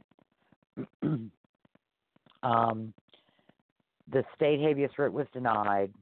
The findings of fact, once again, show that Swearingen's not looking at the big picture the way the court is going to look at it, the way the court's required by law to look at it, but is looking at pieces. You know, they're looking at the two or three days where the temperature got above 70 for a few hours during the day and then went back down to 40 or 30 at night. But they're just focusing on those few hours of 70 degree temperatures. Um, and uh, and it was in this hearing uh, that they presented the affidavit, the 20, 2007 affidavit from Dr. Carter, which they presented as recanting all of her trial testimony and shortening the estimation of the postmortem interval from 25 days to 14 days, which completely exonerates Larry Swearingen. When um, Dr. Carter testified, however, some facts came out about that affi- that affidavit or declaration. I can't remember which one it was. Um, that don't really look very good to Rytting, and to this day, he still misrepresents the whole thing. she testified under oath that she spoke to Rytting, requested some changes, signed the affidavit before a notary, and returned it to him, expecting that the changes would be made. And the affidavit was submitted without the changes. Now, Dr. Carter did do Rytting a solid because if she had kept, if she'd handwritten her changes on the affidavit and kept a copy prior to returning it to Rytting, and the unaltered affidavit was filed, Rytting would be up on disciplinary charges Right. in a hot minute.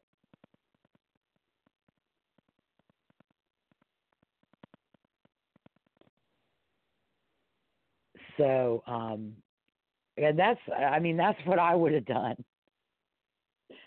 Mhm. And then if they if they presented the affidavit to me without the changes, I would have brought that sucker out and been like, "Hey, this is what I agreed to say." And you and I have talked about that before. right. A lot of attorneys they make the mistake of writing the affidavit in their language, in their words, in their way, and making it say what they need to say to support the client's position. And that's all well and good, but if you have a client or a witness who says, "Well, I this isn't right, that isn't right," you don't just leave it. You make whatever changes they want, modify it in whatever way they want, and you know hope for the best. And Right.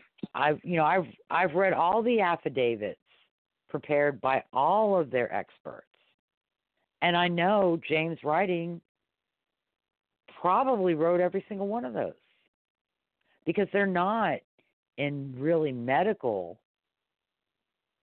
They have little nuances of legal legalese, so to speak.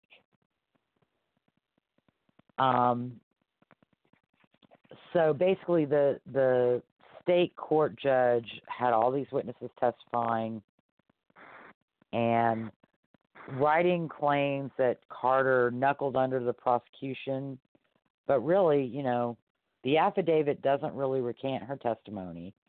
It narrows the postmortem interval to 14 days, but that's because the affidavit talks about the internal organs, not the external observations that Dr. Carter made during the original autopsy.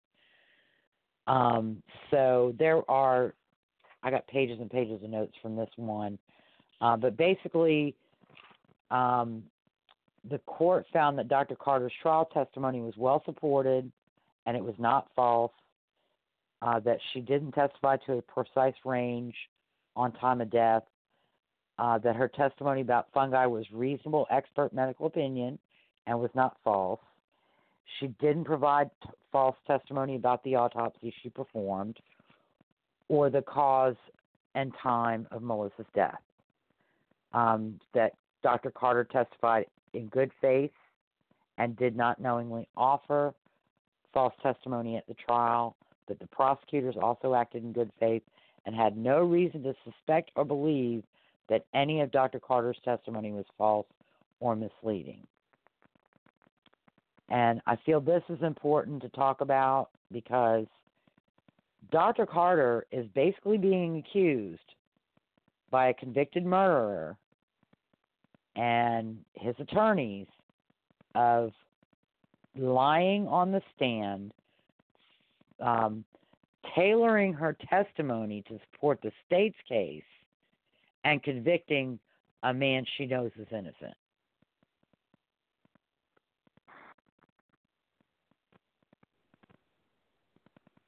Mm-hmm. And in in interviews, that was Larry Swearingen's exact position. That everybody in Montgomery County knows he's innocent. And the sheriff's office and the district attorney's office and the medical examiner all colluded against him and the and the court all colluded against him. Poor poor poor poor little Larry and sent him to death row for a crime they know he didn't commit. And of course, you know that I find the words and protestations of convicted murderers to be about the last thing that I'll believe. Right. Um, you know, and Larry Swearingen is one of those people, as Judge Marilyn Milian once said, I wouldn't believe him if, if his tongue came notarized. So, Right. um, the the state court judge also had some not so nice things. He didn't find any of uh, Swearingen's expert witnesses to be credible. He found one, especially uh, a, an anthropology expert, to not only not be credible, but to be biased because the uh, anthropologist had had Swearingen's counsel prepare and file an amicus brief on his behalf in the Fifth Circuit advocating for habeas relief for Swearingen. Um, there were a couple of other experts that were also found to be biased. I'm not going to mention names. Uh, they were found to be biased and to lack scientific detachment. so um, also it's very interesting that came out at one of the one of the uh, the 2012 hearings. There was a uh, young a woman who's at the Southeast Texas Applied Forensic Science Facility who works at at a body farm basically set up by Sam Houston University and they studied decomposition with donated cadavers near Huntsville in environment and climate similar to the Sam Houston National Forest area. In November of 2011, they placed the body outdoors, and two weeks later, they dissected the body and they found that the hearth tissue was firm, not mushy, that photos of the body did not depict decomposition. Uh, and then I guess another body was left for 25 days, and that the photos did not depict more extensive decomposition after 25 days than what was observed with Melissa. And that, you know, decomposition, it's not, um, you know, it's not a, a, an automatic process it doesn't occur the same way in the same time frames for everyone. Right. Some people are going to decompose quickly and some people are not and it and there are so many variables temperature humidity uh, health general health of the person all those factors can weigh into how and the rate that the body's going to decompose. And even, you know, I mean, we know from the West Memphis 3 case, rigor, livor, again, it's ranges. Rigor takes about 24 hours to to to come start set in resolve about 24 hours but you might see it after 12 you might see it after 10.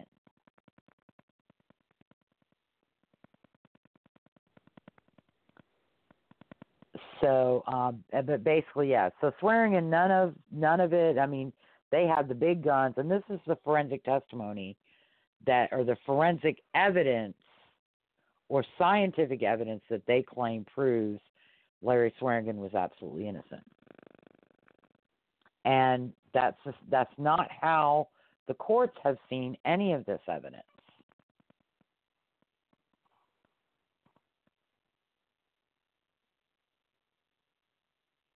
Michael?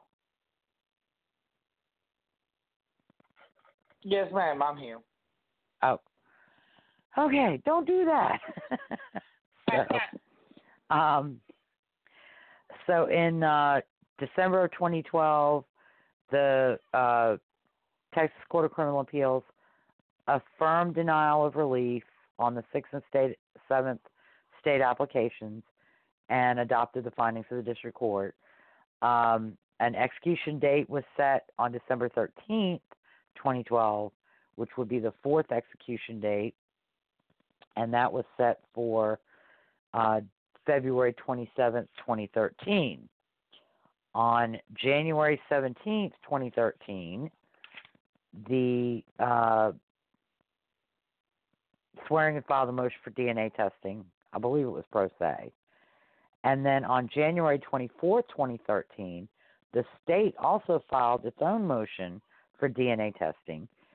And apparently, unlike Swearingen, they would have been able to get that DNA testing done. Uh, they were, would have been able to get that DNA testing done prior to Swearingen's execution date, where Swearingen needed a, a stay of execution. On January 30th, 30th, the court denied that motion. Uh, the court also vacated Swearingen's execution date. Um, apparently, the, the judge was a new judge, and this one's really confusing because the judge at first denied Swearingen's DNA motion, then vacated two orders that I can't find on the record related to DNA testing, and then in June of 2013 granted uh, Swearingen's DNA motion. In uh, February 2014, the Texas Court of Criminal Appeal basically reversed the DNA order based on law of the case doctrine, finding that the 2011 men- amendments, Chapter 64, had not affected the prior determinations regarding DNA testing for Swearingen. In uh, May of 2014, a fifth DNA motion was filed. Uh, an execution order was filed but never signed, and no date was set. And then in August, the court again granted DNA testing for Swearingen. And interestingly, and and I'm going to be doing an interview that we will upload over the weekend or early next week with Kelly Buchanan, the the bureau trial bureau chief at the Montgomery County District Attorney's Office, and we're going to talk a little bit more in depth about the DNA testing saga in Larry Swearingen's case. Um, and one of the interesting things is it appears from my reading of that order that basically the judge signed the DNA testing order submitted by Swearingen's counsel because it adopts a lot of factual findings that weren't on the trial record and that are actually contradicted by prior summaries of the trial record in both state and federal court opinions. Um, in March of 2015, Swearingen filed a pro se motion to waive appeals and set his execution date, which he changed his mind, and on the 13th, he withdrew that motion. Um, in October of 2015, the Texas Court of Criminal Appeal reversed the order granting DNA testing, and um, again, basically found that Swearingen was not entitled to testing because he did not meet the uh, requirements of Chapter 64. And uh, one of the other things that they, they found was that um, the court made speculative findings that were even more attenuated by assuming hypothetical confessions and false denials of contact stemming from hypothetical DNA matches. Um, they found that Swearingen could not establish by a preponderance of the evidence that he would not have been convicted if exculpatory results had been obtained through DNA testing.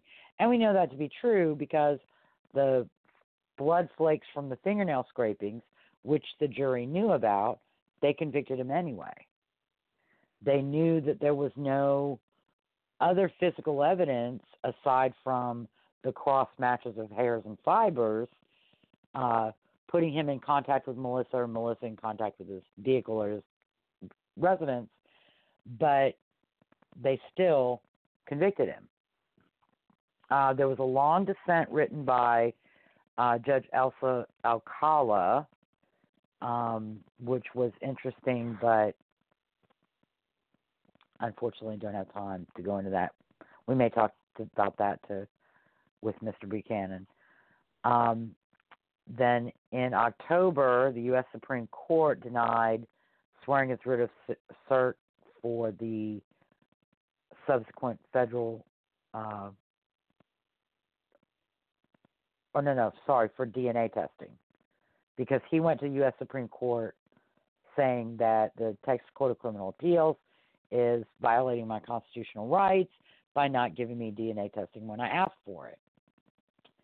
Um, that's not what they really said, but you know they they have an interesting argument, and the Supreme Court did not take it up.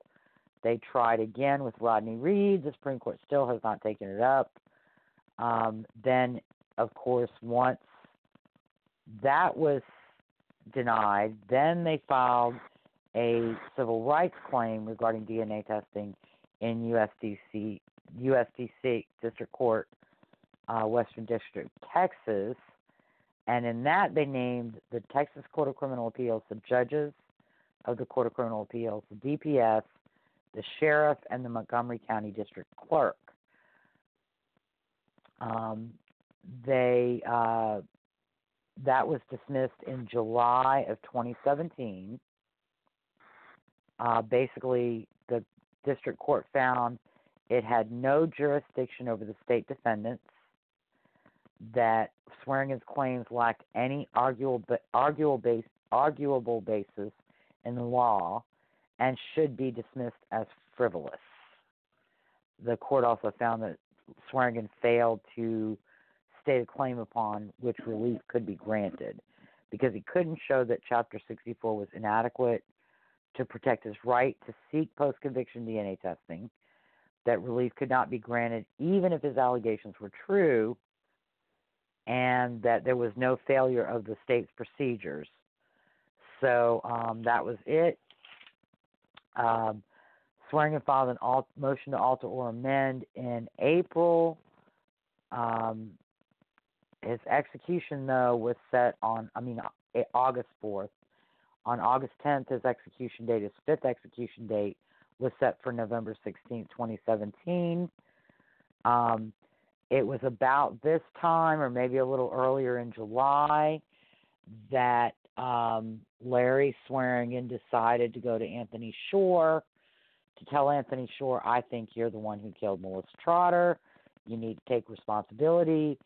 So I'm going to draw you a map, and it's going to show you where Melissa's body was, and it's going to show you where I threw away, where I mean, um, where you threw away her backpack, and you just need to take this to the authorities, and you need to confess to Melissa's murder and get my butt off death row.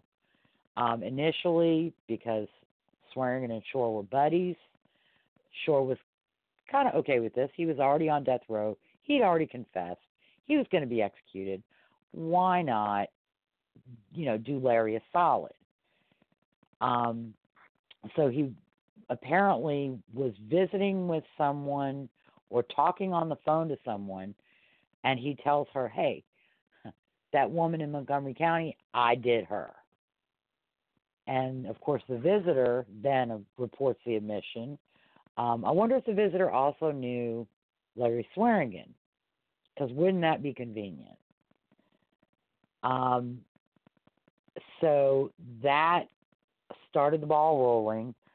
The there was a, a search of share, of of uh, Shore cell in July, and the materials provided to him to make his confession accurate by Larry Swearingen were found in his cell.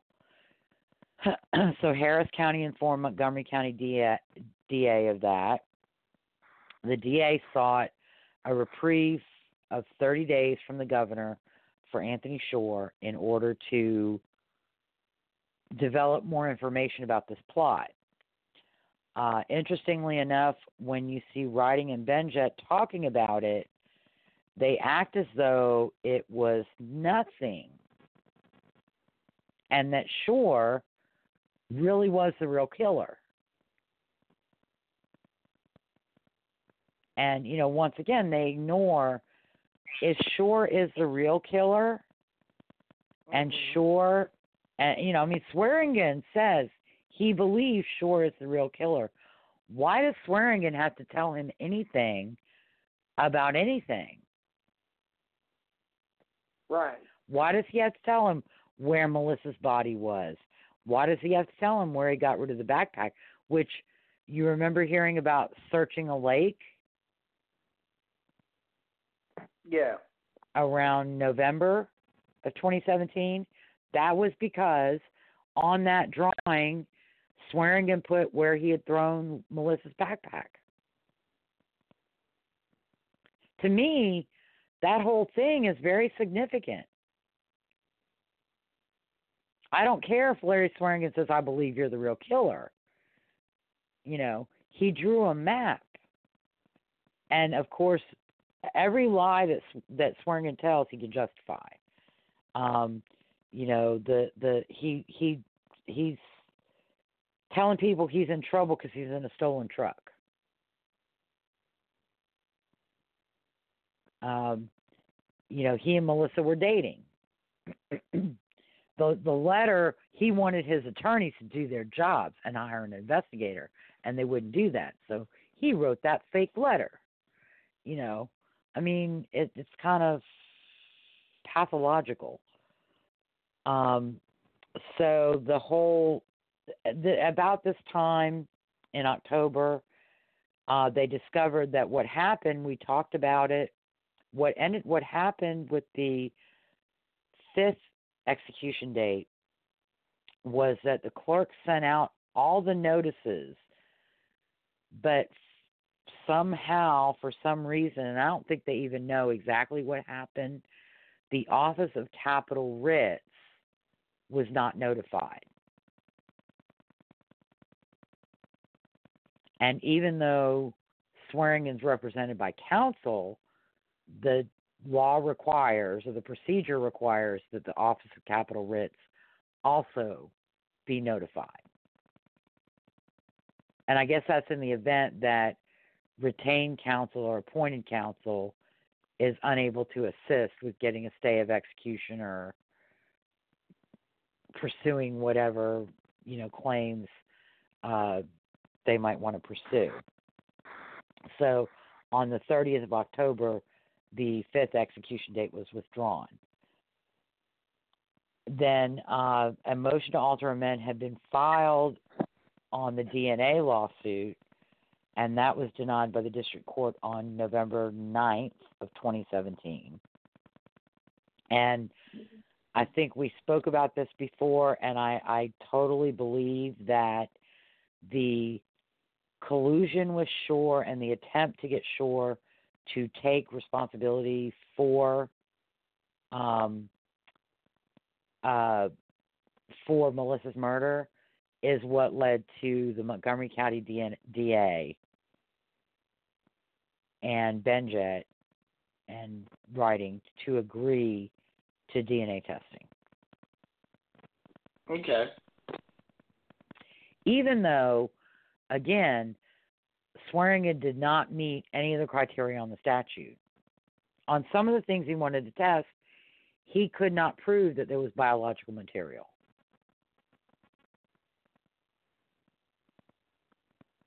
Um, and like I said, not finding his DNA is not necessarily going to be exculpatory. So, especially when you're talking about doing touch DNA on clothing and the pantyhose and things like that, because in 1998, touch DNA was not envisioned. And so evidence handling procedures were not as stringent as they are today, where you handle everything all the time wearing gloves. Um, so in December, there was an agreed order to release evidence for testing. Um, Swearingen had initially appealed the USDC uh, denial of the civil rights claim to the Fifth Circuit Court of Appeal. Um, in January of 2018, he filed a motion to stay, and um, the Fifth Circuit denied that. So then he filed a voluntary dismissal of the that appeal because it was moot. On um, the seventh of January 2019, or around there, Bode Technology reported that they had not been able to develop DNA profile, or they had not. Let's see, they had not detected sufficient DNA on any of the evidence from which a DNA profile could be developed.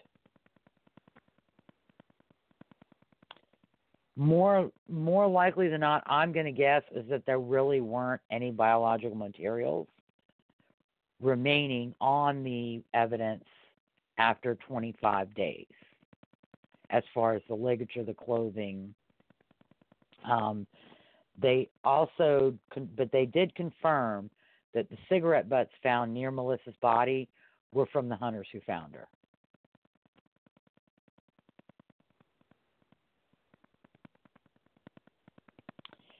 Right. You still there, Michael? Okay. I'm still here. And um, while while they while they didn't find Larry Swearingen's DNA, they didn't find anybody's DNA. They didn't find unknown DNA. They didn't find Melissa's DNA. I think they might have found DNA on the pantyhose half from Swearingen, the trailer pantyhose, but I'm not positive about that. So, and uh, uh, you know how do how do the police plant something and plant your wife's pubic hairs, your hair, and then your DNA? Because they're still. and so on March 12, 2019, the sixth execution date was set for August 21st, 2019. Now, additionally, something I didn't mention, Shore actually left an affidavit that said that he did not have anything to do with Melissa Trotter's murder, knew nothing about it. Um, so the the execution date is set in March, but it isn't until June that uh, Swearingen files a request for funding from the federal court to pursue a subsequent state uh, post conviction writ. Uh, also in 2018, Swearingen's attorneys sent letter to DPS seeking correction of certain testimony. Um, they did this in Rodney Reed's case too. Um, they then went to federal court seeking funding to pursue um, state writ related to the cell phone evidence, which they mentioned pursuing in February and March, and to also pursue, excuse me, a second claim related to the pantyhose, I think, uh, the match on the pantyhose. The federal court essentially uh, said that federal funding does not apply to state post conviction writs, so the request for funding was denied and the request was dismissed without prejudice. Um, the court noted that if situations changed, Swearingen could apply again.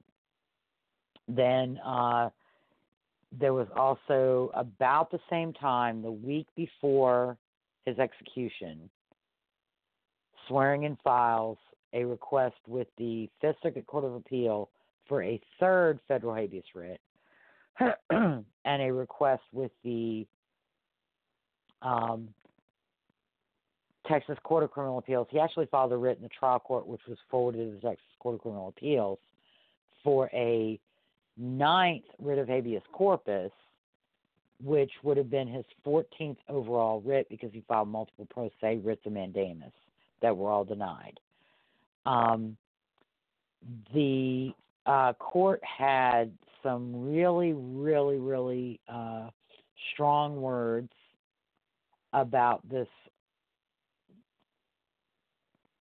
late filing. I mean, the, this could have been filed. Um, gosh, it could have been filed in, I don't know, 2017 while the DNA testing was pending, or 2018 while the DNA testing was pending. Um, it doesn't really go into what the issues are. I think some of them dealt with the false claims regarding the pantyhose, uh, regarding the con- contamination of the of the fingernail scrapings and the cell phone data. Um, basically, there were ten claims, including actual innocence and attacking scientific validity of different evidence presented at trial, um, which could have all been done in his first writ or his second writ. And these could have been investigated because the same attorneys have represented him since 2003, with the exception of Bryce Benjet coming on on the DNA issues.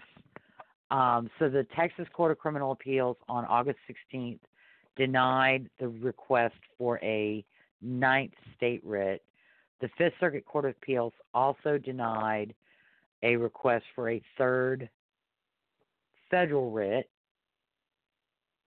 Um, and so um, again, they, they cited that Swearingen has filed a convoluted tangle of habeas applications, pro se motions, mandamus actions, and amended pleadings, all seeking to overturn his conviction and postpone his death sentence. Um, this is 16 years since his direct right. appeal I mean, concluded. And, you know, he's filed nine state habeas corpus writs, raising, you know, raising, quote, new evidence that wasn't really new. Um, sometimes using the same experts with more definitive opinions than they had the last time around. Attacking the postmortem interval, attacking Dr. Carter's autopsy findings, attacking her external findings, um, you know, going on the histology, the entomology. I, you know, I think he had two writs of entomology evidence. you know, the first one didn't cut it, so he got more um, experts who were more definitive in saying, yes, yes, definitely. She could not have been left there before December 18th. But then when they testify at the hearing and they're cross examined by the state, it all kind of falls apart. And that's another thing that, that people who are claiming Swearingen was innocent have not read any of these opinions and seen why the claims were not accepted and why he was not given a new trial. He wasn't given a new trial because the justice system is unfair. He was given a new not given a new trial because he never showed that his conviction was the result of constitutional error or that he was actually innocent. Or that a different outcome would have resulted had the alleged new evidence been presented. Right. And the federal Fifth Circuit denied his request for a third writ. And, um, you know, basically, once again, they kind of found that, you know, he's raising these claims and he was misrepresenting what the DPS said about the testimony. It wasn't a recantation. It wasn't a uh, it, wasn't a a positive statement that the testimony was false. Um, basically, the first letter. This is related to the contamination. Um,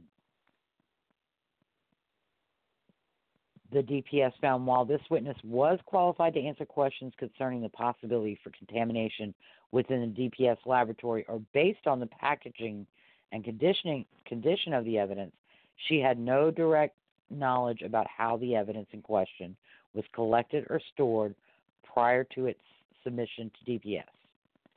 Because of this, a more appropriate answer would have been that she could not speak to the possibility of contamination of the samples when they were outside the control of the DPS laboratory.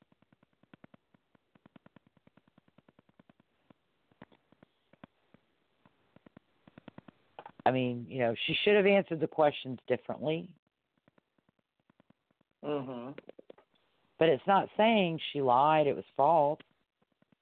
Right. You know, there's a second paragraph, but I mean, the Fifth Circuit felt so strongly about the misrepresentation that they actually published both letters as an appendix. Um, the second letter is even more egregious because in the second paragraph, the DPS laboratory says, after a review of the case records, I do not believe that the expert's testimony constitutes professional negligence or professional misconduct and thus do not see a basis for the crime lab to report this matter to the Texas Forensic Science Commission uh, pursuant to the Texas Code of Criminal Procedure. Um, in the one issue, uh, the witness did not directly associate the fibers with any particular piece of evidence. In fact, in one instance, she corrected the attorney who used the term cross matching. And she uh, corrected him to indicate the correct terminolo- terminology of similar.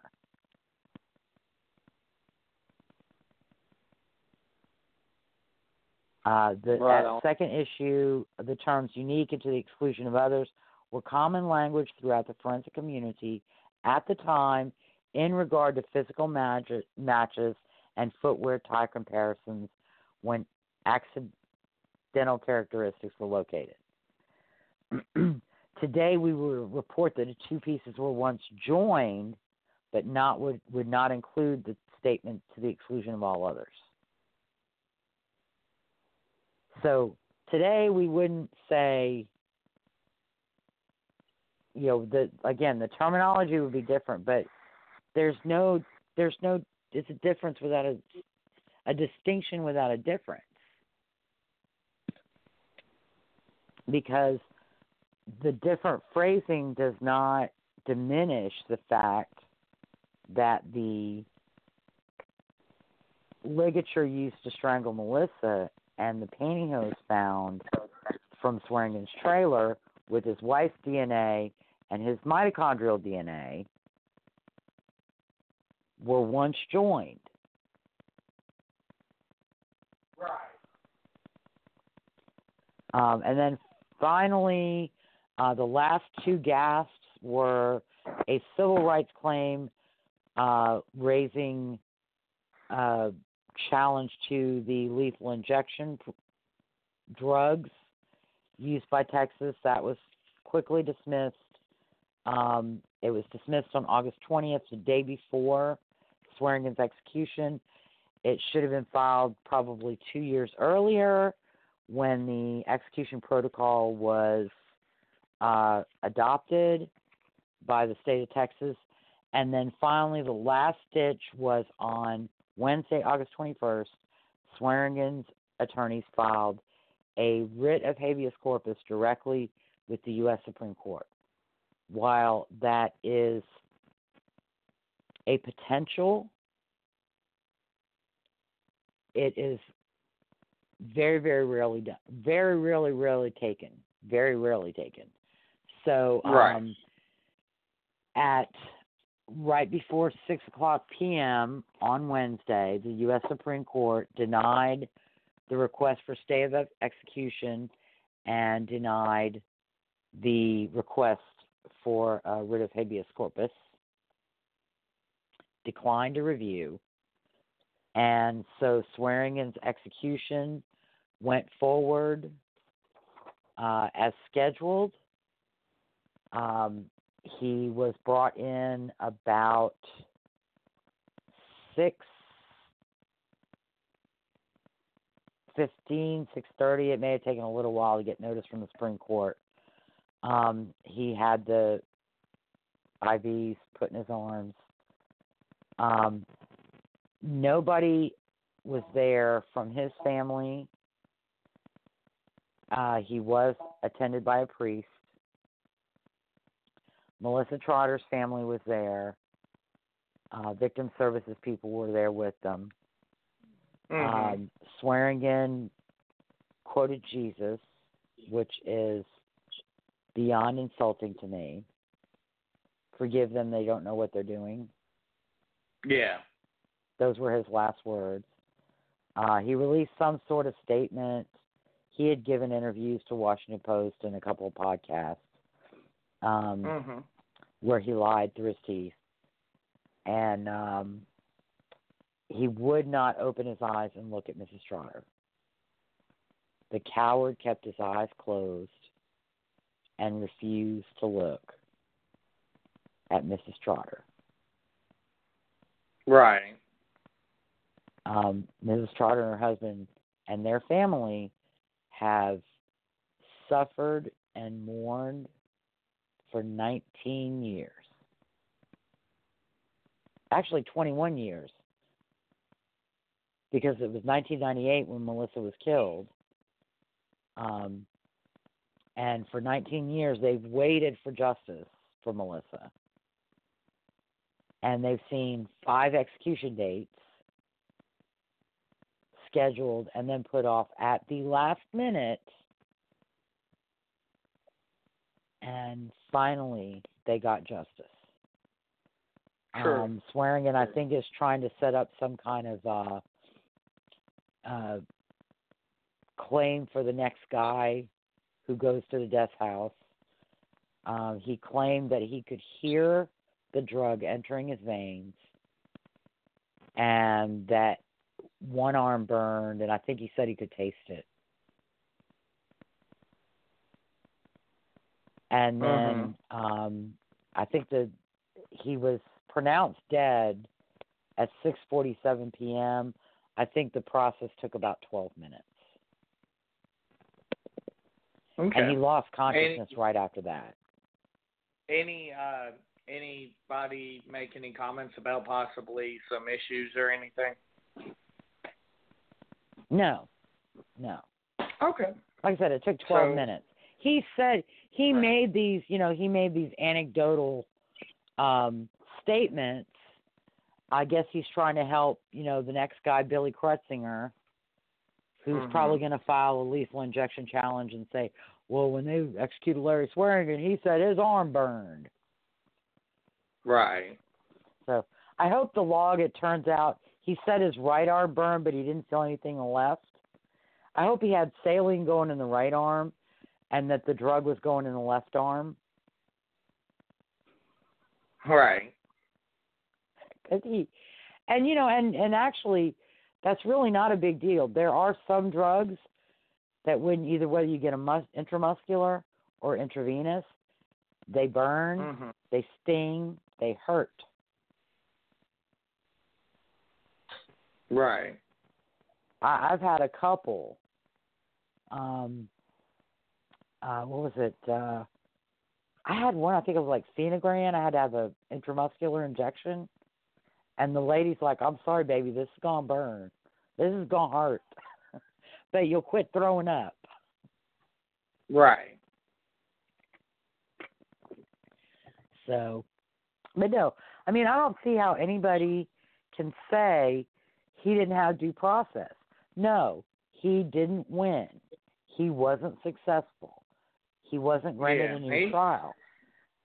Yeah, But that's years worth of because- The courts were not going to just look at his evidence and the testimony from his witnesses and the conclusory allegations of his attorneys. They were going to look, the courts were going to look at that, and then, you know, they have to balance and weigh it with the evidence as a whole. Right. And that's what they did. And, you know, part of the problem I have is they keep saying we proved him innocent multiple times. Well, no court agrees with that statement. And you're an attorney. You may not agree with the court, but to misrepresent what the courts have found in that way is insulting. I mean, they would file motions to amend. Um, they filed the motion to amend in federal court, telling the judge, "You did it wrong. You know, you made factual errors, and you didn't understand the law." Right. So, um, but no, I mean, you know, you have to look at the big picture. You can't focus on a couple of twigs and ignore the veritable mountain of inculpatory evidence. And that's what Swearingen, his attorneys, his advocates, his supporters have consistently done. True. And so, you know, like I said, it's not unfair because you don't win. It's not unfair because Right. you don't get the relief you feel you're entitled to. Absolutely. Um, it's just you did not present the evidence that would entitle you to be to get a new trial Right. or to get DNA testing. Right. So Well, Lisa, before we Well, get cut off, might want to throw a bow on this sucker. Yeah, that's what I'm gonna do. I'm gonna I'm gonna go through. Um, thank you for listening to Clear and Convincing with Lisa O'Brien and Michael Carnahan. If you like our show and want to know more, you can find us on Facebook. Go to our blog at clearandconvincingpodcast.wordpress.com or follow me on Twitter at O'Brien LN. We'll be back to our regular schedule next week, so please join us on Tuesday, September 3rd, 2019 at 8 o'clock p.m. Central for episode 27 Post Conviction DNA Testing. Michael and I will talk about several state post conviction DNA testing statutes, including Louisiana, Arkansas, Texas, California, and New York. We'll discuss the requirements a convicted person must meet to be entitled to testing and why some high profile cases over the past decade have had testing requests denied. Until then, have a great week and stay safe. Good night.